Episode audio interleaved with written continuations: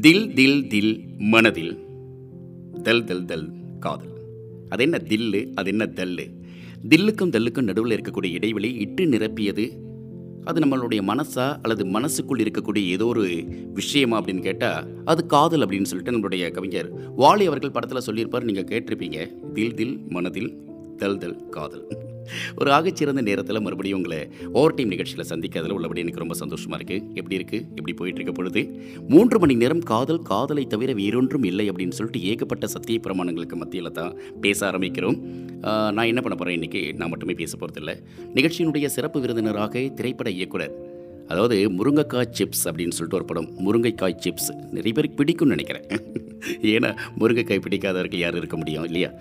இந்த படத்தினுடைய இயக்குனர் ஸ்ரீஜர் அவர்கள் வந்திருக்காங்க. அவங்களோட தான் பேச போகிறோம் முழுக்க முழுக்க திரைப்படம் சார்ந்த விஷயங்களை தள்ளி வச்சுட்டு அப்படியே முழுக்க காதலை மட்டுமே கொண்டாடலாம். வாங்க சார் அப்படின்னு இருக்கேன். வந்துட்டார். வணக்கம் சார். வணக்கம் வணக்கம்ங்க எப்படி இருக்கீங்க? நல்லா இருக்கேன் நல்லா ஆக்ஷன் கட் அப்படின்னாவே காதலுடன் தான் சினிமாவே அணுகு அணுகிறோம் இல்லையா? ஒரு திரைப்பட இயக்குனருக்கு பின்னணியில் இருக்கக்கூடிய காதல் ரொம்ப சுவாரஸ்யம். ஒவ்வொரு இயக்குனருமே தங்களுடைய முதல் திரைப்படத்தை காதல் திரைப்படமாக தான் எடுப்பாங்க. கண்டிப்பா. உங்களுடைய முருங்கைக்காய் சிப்ஸ் காதல் தானா? ஆக்சுவலாக காதல் அப்படிங்கிறது வந்து ஒரு பெண் மேலே ஏற்படுறது மட்டுமே காதல் இல்லை. ஒரு தொழில் மேலே ஏற்படுறது காதல் தான்? அதுதான் கேட்டேன். ஏன்னா இயக்குனர்கள் எல்லாருமே சினிமாவை காதலிக்கிறதுனால தான் தங்களுடைய முதல் படத்தையே ஒட்டுமொத்த காதலுக்கு அர்ப்பணம் அப்படிங்கிறாங்க. ஆமாங்க. சினிமாவில் மற்ற எந்த மற்ற துறையில் இருக்கவங்களுடைய நிலைப்பாடு என்னன்னு எனக்கு தெரியல. சினிமாவில் இருக்கிறவங்களை பொறுத்த வரைக்கும் குறிப்பாக இயக்குனர்கள்கிட்ட வந்து உங்களுடைய முதல் காதலி என்ன அப்படின்னா சினிமான்னு தான் சொல்லுவாங்க. அதுக்கப்புறம் தான் அடுத்தது எல்லாமே. ஏன்னா நம்ம எது மேலே ரொம்ப அதிக ஈர்ப்போடு இருக்கிறோமோ அதிக கவனத்தோடு இருக்கிறோமோ அது மேலே நமக்கு வந்து அது நம்ம கை கூடும். ஸோ சினிமா மேலே ரொம்ப ஈர்ப்பும் காதலும் அதிகமாக இருக்கிறதுனால தான் சினிமா வந்து கை கூடுது. இது சினிமாவுக்கு மட்டும் இல்லை பொதுவாகவே எல்லா துறைக்குமே பொருந்தும். ஸோ எங்களை பொறுத்த வரைக்கும் திரைத்துறையை பொறுத்த வரைக்கும் எங்களுடைய முதல் காதலி அப்படின்னாக்க சினிமா தான். எங்கள் துறை கண்டிப்பா அந்த காதலியை பத்திரமா வச்சுக்கோங்க. சரி சார். இப்போ இந்த நேரத்தில் அப்படியே பேச ஆரம்பிக்கலாம். காதல் அப்படின்னா ஒவ்வொருத்தருக்கும் ஒவ்வொரு டைமென்ஷன் இருக்கும். கண்டிப்பாக ஒரு திரைப்பட இயக்குனருடைய பார்வையில் காதல் வேறு மாதிரி இருக்கும். ஏன்னா சராசரி பார்வையிலேருந்து வேறு மாதிரி பார்த்தா தான் சினிமாவுக்கான ஒரு கதையோ அல்லது சினிமாவிற்கான ஒரு முக்கியமான ஒரு கருப்பொருளையோ எடுக்க முடியும் இல்லையா? ஸோ அப்படிப்பட்ட ஒரு சூழலில் ஸ்ரீஜர் அவர்களுடைய பார்வையில் காதல் எப்படி இருக்குது ஆக்சுவலாக காதல் வந்து இப்போ கொஞ்சம் அப்டேட் ஆகிருக்குங்க கொஞ்சம் மாடர்னாக வந்து மாறி இருக்கு. அப்படியா? முன்னெல்லாம் வந்து காதலை வந்து ஆண்கள் தான் சொல்லுவாங்க.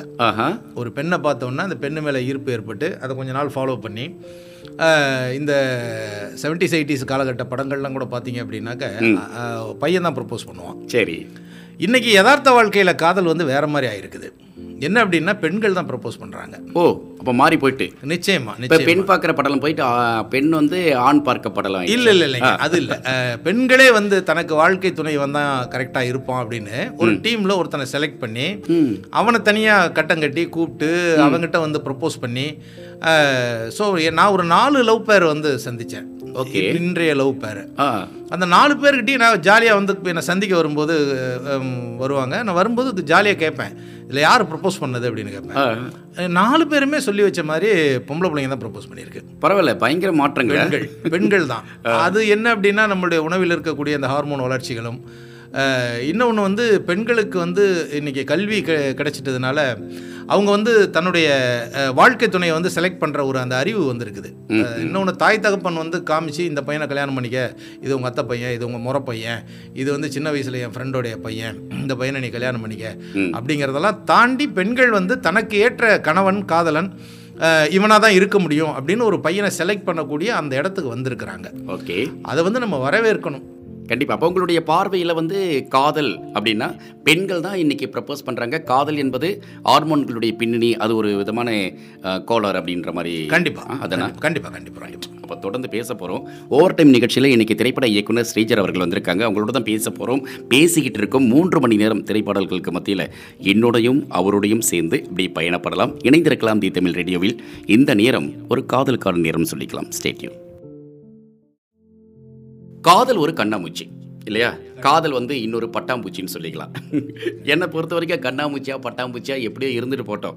ஆனால் ஒவ்வொருத்தருக்கும் தங்களுடைய ஊர் காதல் அப்படிங்கிறதும் தான் வேலை செய்கிற வந்ததுக்கப்புறம் அங்கே ஒரு காதல் என்பதும் ரெண்டுமே வரும் ஒவ்வொரு ஸ்டேஜ்லேயும். தமிழ் சினிமாவில் ஒரு இருபத்தஞ்சி வருஷமாக தொடர்ந்து ஒரு உதவி இயக்குனராக சினிமாவை அனுமானிச்சுட்டு இன்றைக்கி ஒரு இயக்குனராக தெரியுறீங்க.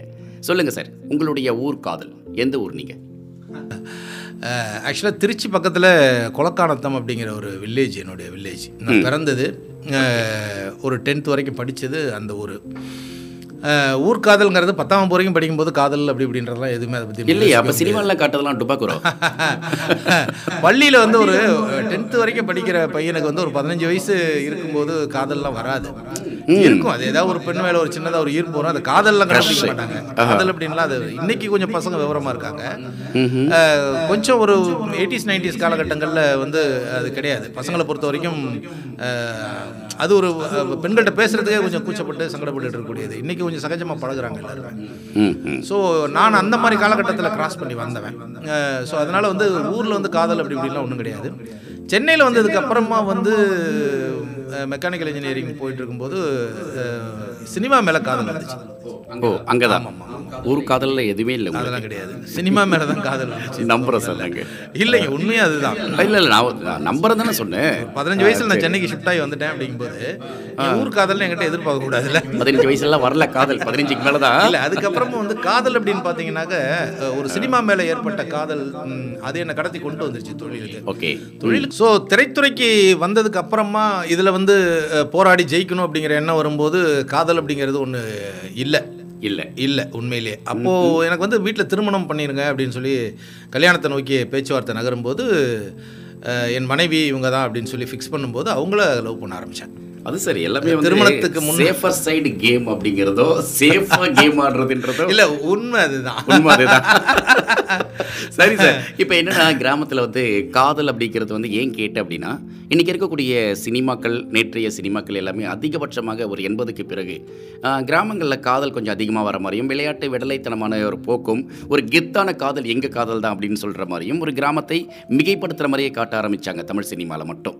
மற்ற சினிமாக்களை விட்டுடலாம். நம்ம கோடம்பாக்கத்தினுடைய பின்னணி மட்டுமே. இப்போ அதனால் அந்த சினிமா காதலில் பார்க்கும்பொழுது கிராமத்து காதல் கெத்து அப்படின்றதுனால தான் கேட்டேன். கிராமத்து காதலுக்கு கெத்து இருக்காண்ணே கிராமத்து காதலில் ஒரு இன்னைக்கு வந்து கொஞ்சம் ஜாதிய போக்கு கொஞ்சம் அதிகமாக. இந்த என்ன ஆளுங்க அப்படின்றது வந்து இன்னைக்கு கொஞ்சம் அதிகமாக இருக்குது. கொஞ்ச நாளைக்கு முன்னால் அது கிடையாது. அது வந்து அந்த பெரியாருடைய அந்த ஒரு தாக்கம் வந்து நிறைய இருந்துச்சு. கிராமங்களில் அது கொஞ்சம் கம்மியாக இருந்துச்சு. இன்னைக்கு கொஞ்சம் அதிகமாயிட்டு வந்திருக்கு. அது கொஞ்சம் வேதனைக்குரிய விஷயம்தான். அந்த மாதிரி ஒரு காலகட்டத்தில் பார்த்தீங்கன்னாக்க கிராமத்தில் இந்த கம்யூனிட்டி தாண்டி லவ் பண்ணுறது போகிறது வர்றது அப்படின்ற விஷயம் இருக்கு இல்லைங்களா? அப்படி பண்ணும்போது அதில் ஒரு கிக் இருந்தது. கிக் இருக்கு? ஆனால் கெத்து இல்லை. வர கிக் இருந்தது. கிக் இருந்தது. என்ன கிக் இருக்கும் அப்படின்னாக்க இன்னைக்கு வந்து ரொம்ப ஈஸியாக போயிடுச்சு இல்லைங்களா? டிஜிட்டல் வேர்ல்டில் வந்து எல்லார் கையிலையும் வந்து செல்ஃபோன் இருக்குது எல்லாருமே வந்து ஈஸியாக பார்த்துக்கலாம் பேசிக்கலாம். சாட் பண்ணிக்கலாம் வீடியோ காலிங் டவரே கிடைக்கலாம் கூட மரத்து மேலே ஏறினாவது ஏதாவது ஒன்று பண்ணிக்கலாம். அப்படின்ற அளவுக்கு இன்னைக்கு வந்ததுக்கப்புறம் கைக்குள்ளே ரொம்ப ஈஸியாக அந்த பொண்ணு இருக்குது இல்லை அந்த பையன் இருக்கான் அப்படிங்கும்போது அதில் கிக் இருக்காது. அந்த பொண்ணை பார்க்கறது கஷ்டம். அந்த பொண்ணை வந்து பேசுறது கஷ்டம். அந்த பொண்ணு எங்கேயாவது அப்படி வெளியில் கிளம்பி வரும்போது அப்படி ஆத்தங்கரையிலையோ இல்லை வந்து ஒரு வேற ஒரு இடத்துலையோ ஊருக்கு ஒதுக்குப்புறமான ஒரு இடத்துலையோ சந்திக்கும் போது ஒரு திருவிழாவில் ஒரு கோயிலுக்கு வரும்போது இந்த மாதிரியான நேரங்களில் அந்த பொண்ணை பார்க்கும்போது ஏற்படக்கூடிய ஒரு உள்ளுக்குள்ளார ஒரு நீங்கள் சொன்ன அந்த பட்டாம்பூச்சி பறக்கிற விஷயம் இருக்கு இல்லைங்களா அது சிட்டியில் கொஞ்சம் கிடையாதுங்க. அதுக்கான வாய்ப்பு ரொம்ப குறைவு. பெண்கள் வந்து சிட்டியில் கல்லூரிக்கு ப படிக்க போகிற பெண்கள் அவங்க வந்து அந்த ட்ராவல் ஆகும்போது இல்லை காலேஜில் இருக்கும்போது அவங்களுக்கு எந்த பிரச்சனையும் இருக்காது. ஒரு கோயடு பண்ணும்போது அவங்களுக்கு வந்து ரொம்ப இந்த லவ்ங்கிறது ஈஸியாக இருக்கும். பட் வில்லேஜில் தான் அந்த கிக் இருக்கும். கிக் இருக்கும். கிக் இருக்கும். கண்டிப்பா. அதனால தான் அந்த கெத்தோட எங்க கால் தான் செம அப்படின்ற அளவுக்கு ஒரு இது இருக்கு போல இருக்கு. உண்மை உண்மை உண்மை. அந்த பொண்ணுக்கு ஒரு லவ் லெட்டரை கொடுத்து அதை சேஸ் பண்ணி அதை வந்து அந்த சொந்தக்காரங்க பார்த்துறாங்கன்னா ஒளிஞ்சிக்கிறது அப்புறம் வந்து வேற விதத்துல அதை வந்து தப்பிக்கிறதுக்கு என்னென்ன பண்ணுமோ அத்தனையும் பண்ணுவோம் பண்ணி சந்திக்கணும் அப்படின்னு முடிவு பண்ணிட்டோம்னாக்க அது ஒரு பெரிய விஷயம் இருக்கு இல்லைங்களா ஒரு போராட்டம் இருக்கு கண்டிப்பா இல்லைங்களா? கண்டிப்பா அதெல்லாம் தாண்டி சந்திக்கும் போது ஒரு சுவாரஸ்யம் இருக்கும் அதுல. ஒரு பெரிய காதல் இருக்கும் இல்லையா. அதனால கிராமத்து காதல் கொண்டாடப்பட்டுக்கிட்டு இருக்கு. அன்னைக்கும் இல்லை இன்னைக்கும் அது அப்படி. இப்போ நிகழ்ச்சி கேட்குற பல பேருக்கு வந்து இப்போ ஒமானில் இருந்தும் சரி யூஏஇ முழுக்க இல்லை உலகத்தின் எந்த நாடுகள்ல இருந்து இணையம் வழியாக கேட்குற நண்பர்களுக்கு தெரியும் இப்போ நம்மலாம் வந்து கிராமத்தில் விட்டு வெளியே வந்ததுக்கப்புறம் அப்புறம் எங்கள் காதல் வரல என்னதான் நம்ம வந்து வெளிநாட்டுக்குள்ளே வந்துட்டாலும் நம்ம காதல் காதல் தானையா அப்படின்ற மாதிரி அந்த கெத்து காட்டுற ஒரு விஷயம் இருக்குல்ல அது உள்ளபடியாவே சார் சொன்ன மாதிரி தான். அது கிராமத்து காதலுக்கு ரொம்ப அதிகம் போல இருக்குது இருக்கட்டும் இன்னும் நிறைய பேசலாம். ஓவர் டைம் நிகழ்ச்சியில் இன்றைக்கி திரைப்பட இயக்குனர் ஸ்ரீஜர் அவர்கள் வந்திருக்காங்க. அவங்களோட தான் பேசிக்கிட்டு இருக்கோம். மூன்று மணி நேரத்தில் எவ்வளோ நேரம் போயிருக்குன்னு தெரியல எனக்கு. டைம் பார்த்துக்கோங்க. பாடலுக்கு அப்புறம் தொடர்ந்து பேசுவோம். இணைந்திருக்கலாம். இது தி தமிழ் ரேடியோ. இப்போ இதாங்க ட்ரெண்ட். சார் பொதுவாக உதவி இயக்குனராக இருக்கிறப்ப அப்புறம் கொஞ்சம் இயக்குனர் ஆனதுக்கப்புறம் நம்மளுடைய பார்வை நம்மளுடைய பழக்க வழக்கங்கள் செயல்பாடுகள் நம்மளுடைய புரிதல் அணுகுதல் எல்லாமே மாற்றம் அடைகிறதுக்கு வாய்ப்புகள் அதிகம் இருக்குது ஏன்னா அது வந்து ஆட்டிடியூட் காட்டுறோம் அப்படிங்கிற அந்த அர்த்தத்தில் கேட்கல நான் கேட்குறது என்னென்னா உதவி இயக்குனராக இருக்கப்ப அது ஒரு காலகட்டம் அப்புறம் இயக்குனர் ஆனதுக்கப்புறம் ஒரு காலகட்டம் தொடங்கும். இந்த அப்போ காதல் என்கிற ஒரு புரிதல் கூட அன்னைக்கு ஒரு மாதிரி இருக்கும். இயக்குனர் ஆனதற்கப்புறம் காதலை அணுகிற விதமே வேறு மாதிரி இருக்கும். இல்லையா? இப்போ இந்த காதல் பற்றிய சிந்தனையில் ஏதாவது மாற்றம் ஏற்பட்டிருக்கா? ஏன்னா நீங்கள் பதினஞ்சு வயசில் சினிமாவுக்காக இல்லை சென்னைக்கு படிப்புக்காக வரீங்க அப்புறம் சினிமா காதல் சினிமாவை காதலித்து இப்போ இன்றைக்கி ஒரு இயக்குனர் ஆகிட்டீங்க சட்ட டுவெண்ட்டி ஃபைவ் இயர்ஸ் அப்போ இந்த இது இடையில் உங்களுடைய காதல் பற்றிய புரிதலில் மாற்றங்களை இந்த சினிமா உங்களுக்கு ஏற்படுத்தி கொடுத்துருக்கா? சினிமாவுக்குள்ளார நாங்கள் வந்து நான் அசிஸ்டன்ட் டைரக்டராக ஒர்க் பண்ணிகிட்டு இருக்கும்போதும் அதுக்கப்புறம் வந்து படம் பண்ணலான்னு முயற்சி பண்ண ஒரு காலகட்டம். அது ரொம்ப இம்பார்ட்டண்ட்டான காலகட்டம். ஏன்னா படம் பண்ணி டைரக்டர் ஆகிறது டைரக்டர் ஆனதுக்கு அப்புறமும் ஒரு பீரியட் இருக்குது சக்ஸஸ்ஃபுல் டைரக்டர்னு ஒன்று இருக்குது ஸோ இது வந்து முதல்ல ஒரு உதவி முன்னால் வந்து நாங்கள் நான் என்ட்ரான காலகட்டங்களில் முதல்ல ஒரு அசிஸ்டன்ட் டைரக்டராக ஜாயின் பண்ணுறது ஒரு டைரக்டர்கிட்ட அப்படிங்கிறதே ஒரு பெரிய போராட்டம். அந்த ஏரியா ஒன்று இருக்குது அந்த ஏரியாவில் நீங்கள் எதை பற்றி யோசிக்க முடியாது. அந்த டைரக்டர்கிட்ட அசிஸ்டண்ட்டாக சேரணும். அது மட்டும்தான். இல்லை வேற எந்த டைரக்டர்கிட்ட சேரலாம். சரி. இது மட்டும்தான் இருக்கும். அப்போ நீங்கள் காதலை பற்றி யோசிக்கிறதுக்கு வாய்ப்பே கிடையாது. அப்போ காதல் இருந்தாலும் சரி காதலை பற்றிய புரிதல் இருந்தாலும் அப்போ ஒன்றும் பெருசாக தெரியாது தெரியாது. இன்னொன்று ஒருவேளை எனக்கு அந்த அனுபவம் இல்லை. நான் எங்கள் ஃபேமிலி எங்கள் அண்ணன் ஃபேமிலி இருந்தாங்க. அவங்க கூட தான் நான் இருந்தேன். அதனால் எனக்கு அந்த அனுபவம் இல்லை. தனியாக ரூம் எடுத்து தங்கியிருக்கக்கூடியவங்க அந்த ரூம் அந்த ஹவுஸ் ஓனருடைய பொண்ணு இல்லை பக்கத்து வீட்டில் குடியிருந்த மாதிரி வச்சுக்கலாமா? இசையமைக்க போயிட்டு அங்கேயே வந்து இல்ல இல்ல அந்த மாதிரியான இதை கிராஸ் பண்ணி நான் வரல. வரல, எனக்கு வரல. பர்சனலாக அது பத்தின இது தெரியல. ஐடியா நான் நான் முயற்சி பண்ணிட்டு இருந்த காலகட்டங்களில் ஒரு டைரக்டர் அசிஸ்டன்ட் டைரக்டராக சேர்ந்துடணும் அப்படிங்கும்போது வேற சிந்தனைகள் எதுவுமே இல்லை. முழுக்க முழுக்க அதை நோக்கியே பயணம் இருந்தது. ஸோ அப்புறம் அசிஸ்டன்ட் டைரக்டராக சேர்ந்ததுக்கு அப்புறமா வந்து தொழில் கற்றுக்கணும் அப்படிங்கும்போது காதல்ங்கிறது வந்து என்னை டிஸ்டர்ப் பண்ணல. ஓகே. இன்னொன்று சொல்ல யார் மேலே காதல் வரலன்னு கூட சொல்லலாம். வரல. அதை தாண்டி என்ன அப்படின்னா மேரேஜ் ஆயிடுச்சு.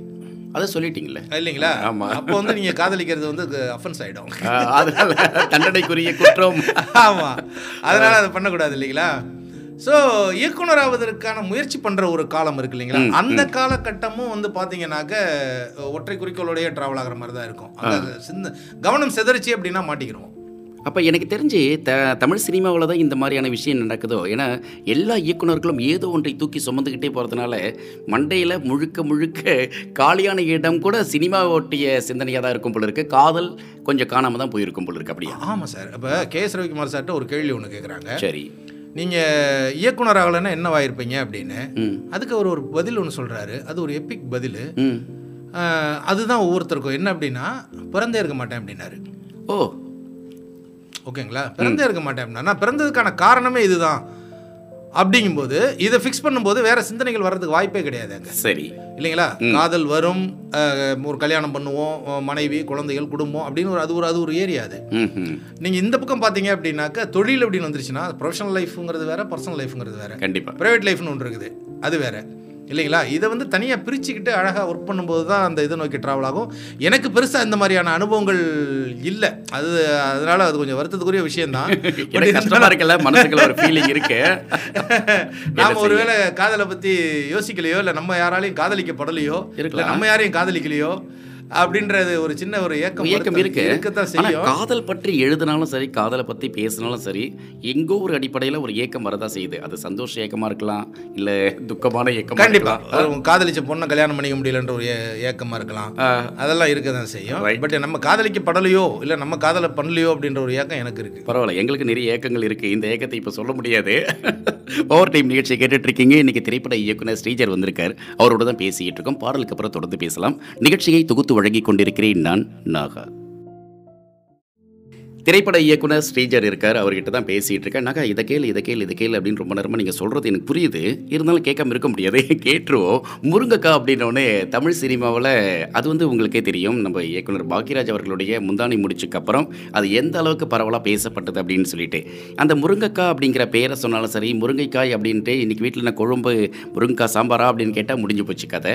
ஸோ இந்த மாதிரியான ஒரு ஒட்டுமொத்தமான ஒரு தமிழ் வெளியில் வேறு மாதிரியான ஒரு சிந்தனையும் அல்லது அது தொடர்பான விஷயத்தையும் விதைத்தது தமிழ் சினிமாவுடைய தாக்கம் தான் சொல்லலாம். அப்படிப்பட்ட ஒரு திரைப்படத்தினுடைய பின்னணியில் இருந்த அவ்வளோ பெரிய இயக்குனருடைய மகன் தான் இந்த படத்தினுடைய கதாநாயகன் சாந்தனு. இப்போ இந்த படத்தினுடைய இயக்குனராக ஸ்ரீஜர். என்னென்னா முருங்கைக்காய் சிப்ஸ் அப்படின்னு அந்த படத்தினுடைய பேரை வச்ச உடனேயே அந்த முருங்கைக்காய் அப்படின்னா நம்மளுக்கு பகிராஜ் சார் ஞாபகம் வரும். இது பின்னணியில் ஏற்பட்ட சுவாரஸ்ய அனுபவங்களை கேட்கலாம். சார் சொல்லுங்கள் அந்த டைட்டில் வச்சுட்டு சாந்தனு தான் ஹீரோ அப்படின்னு கமிட் ஆகும் பொழுது பாக்யராஜ் சார் ஏதாவது சொன்னாரா? ஆக்சுவலாக முதல்ல இதுக்கு வந்து முருங்கைக்காய் சிப்ஸ் கிடையாது டைட்டில் ஆஹா. இது டைட்டில் வந்து நாங்கள் முத முதல்ல பண்ணும்போது ஒர்க்கிங் டைட்டில் வந்து மகரந்த சேர்க்கை. அதுதான் இதோடைய டைட்டில் ஒர்க்கிங் டைட்டில் அந்த நேரத்தில் வந்து சாந்தனு ஹீரோ அப்படின்லாம் எதுவுமே டிசைட் ஆகலை. ஸ்கிரிப்டை பண்ணோம் ஸ்கிரிப்டை பண்ணி முடிச்சுட்டு லிப்ரா ப்ரொடக்ஷனில் சொல்லும்போது அவர் ஸ்கிரிப்ட் நல்லா இருக்கு இதுக்கு வந்து சாந்தனு பண்ணால் நல்லா இருக்கும் அப்படின்னாரு. ஸோ சாந்தனு வந்து நாங்கள் கமிட் பண்ணி ஹீரோவாக கன்ஃபார்ம் பண்ணதுக்கு அப்புறமா இந்த படத்துக்கு மகரந்த சேர்க்கைங்கிறது வந்து நிறைய பேருக்கு புரியாத ஒரு விஷயம். அதனால் கொஞ்சம் கேட்சிங்காக ஏதாவது ஒரு டைட்டில் வைக்கலாம். அப்படிங்கும்போது எங்கள் டீம் டிஸ்கஷனில் முந்தான முடிச்சு டூ வைக்கலாம்.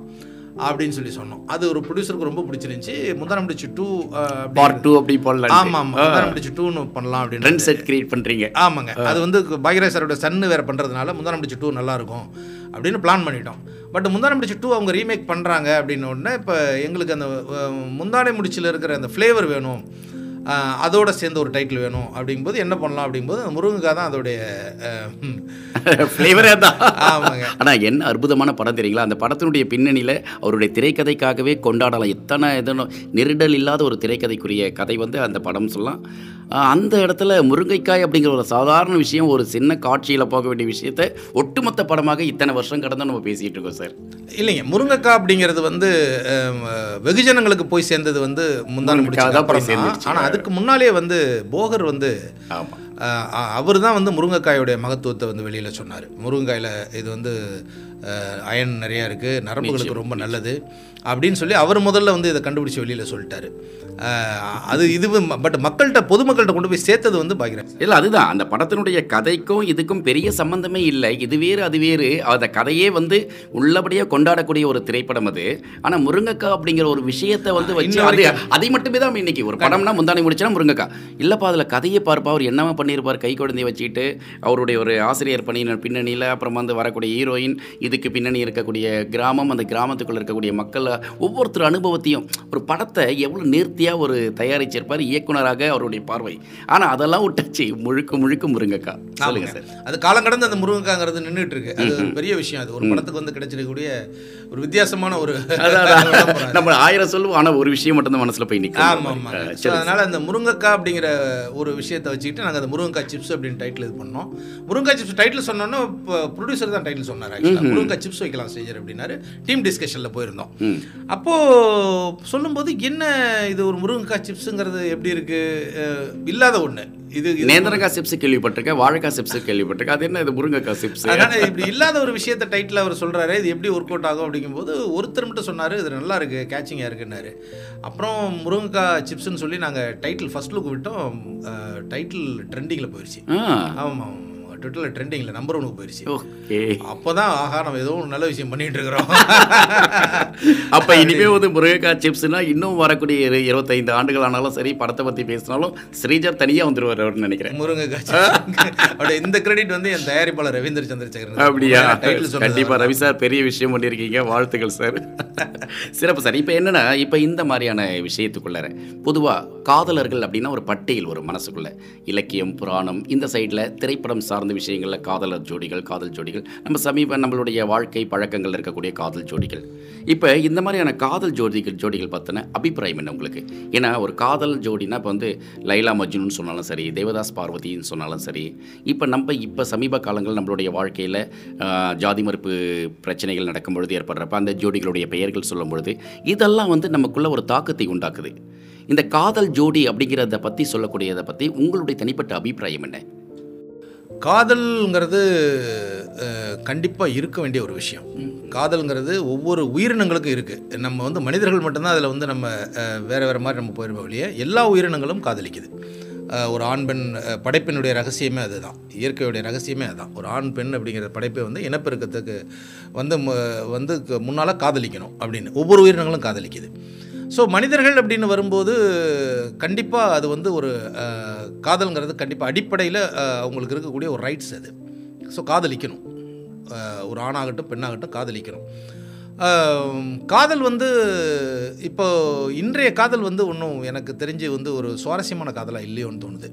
அதுக்கு என்ன காரணம் அப்படின்னா இன்றைக்கி வந்து புரிதல் வந்து குறைவாக இருக்குது. ஒரு ஆணுக்கும் பெண்ணுக்கு இடையில் ஒரு பையனுக்கும் பொண்ணுக்கு இடையில் புரிதல் ரொம்ப குறைவாக இருக்குது ரெண்டாவது வந்து இன்றைக்கி இன்னைக்கு நிறைய காதல் திருமணங்கள் பார்த்தீங்கன்னாக்க ரொம்ப டைவர்ஸில் போய் நிற்கிது அப்போது இவங்க என்ன காதலிச்சாங்க? பழைய காதல்லாம் நீங்கள் பார்த்தீங்கன்னாக்க புராண காதல் காதலாம் கிடைக்கலனா காதலி செத்து போயிடும் இல்லை காதலி கிடைக்கலனா காதலை செத்து அதனால தான் அந்த காதல் ஜோடிகள் வந்து தனித்து நின்னாங்க இல்லையா?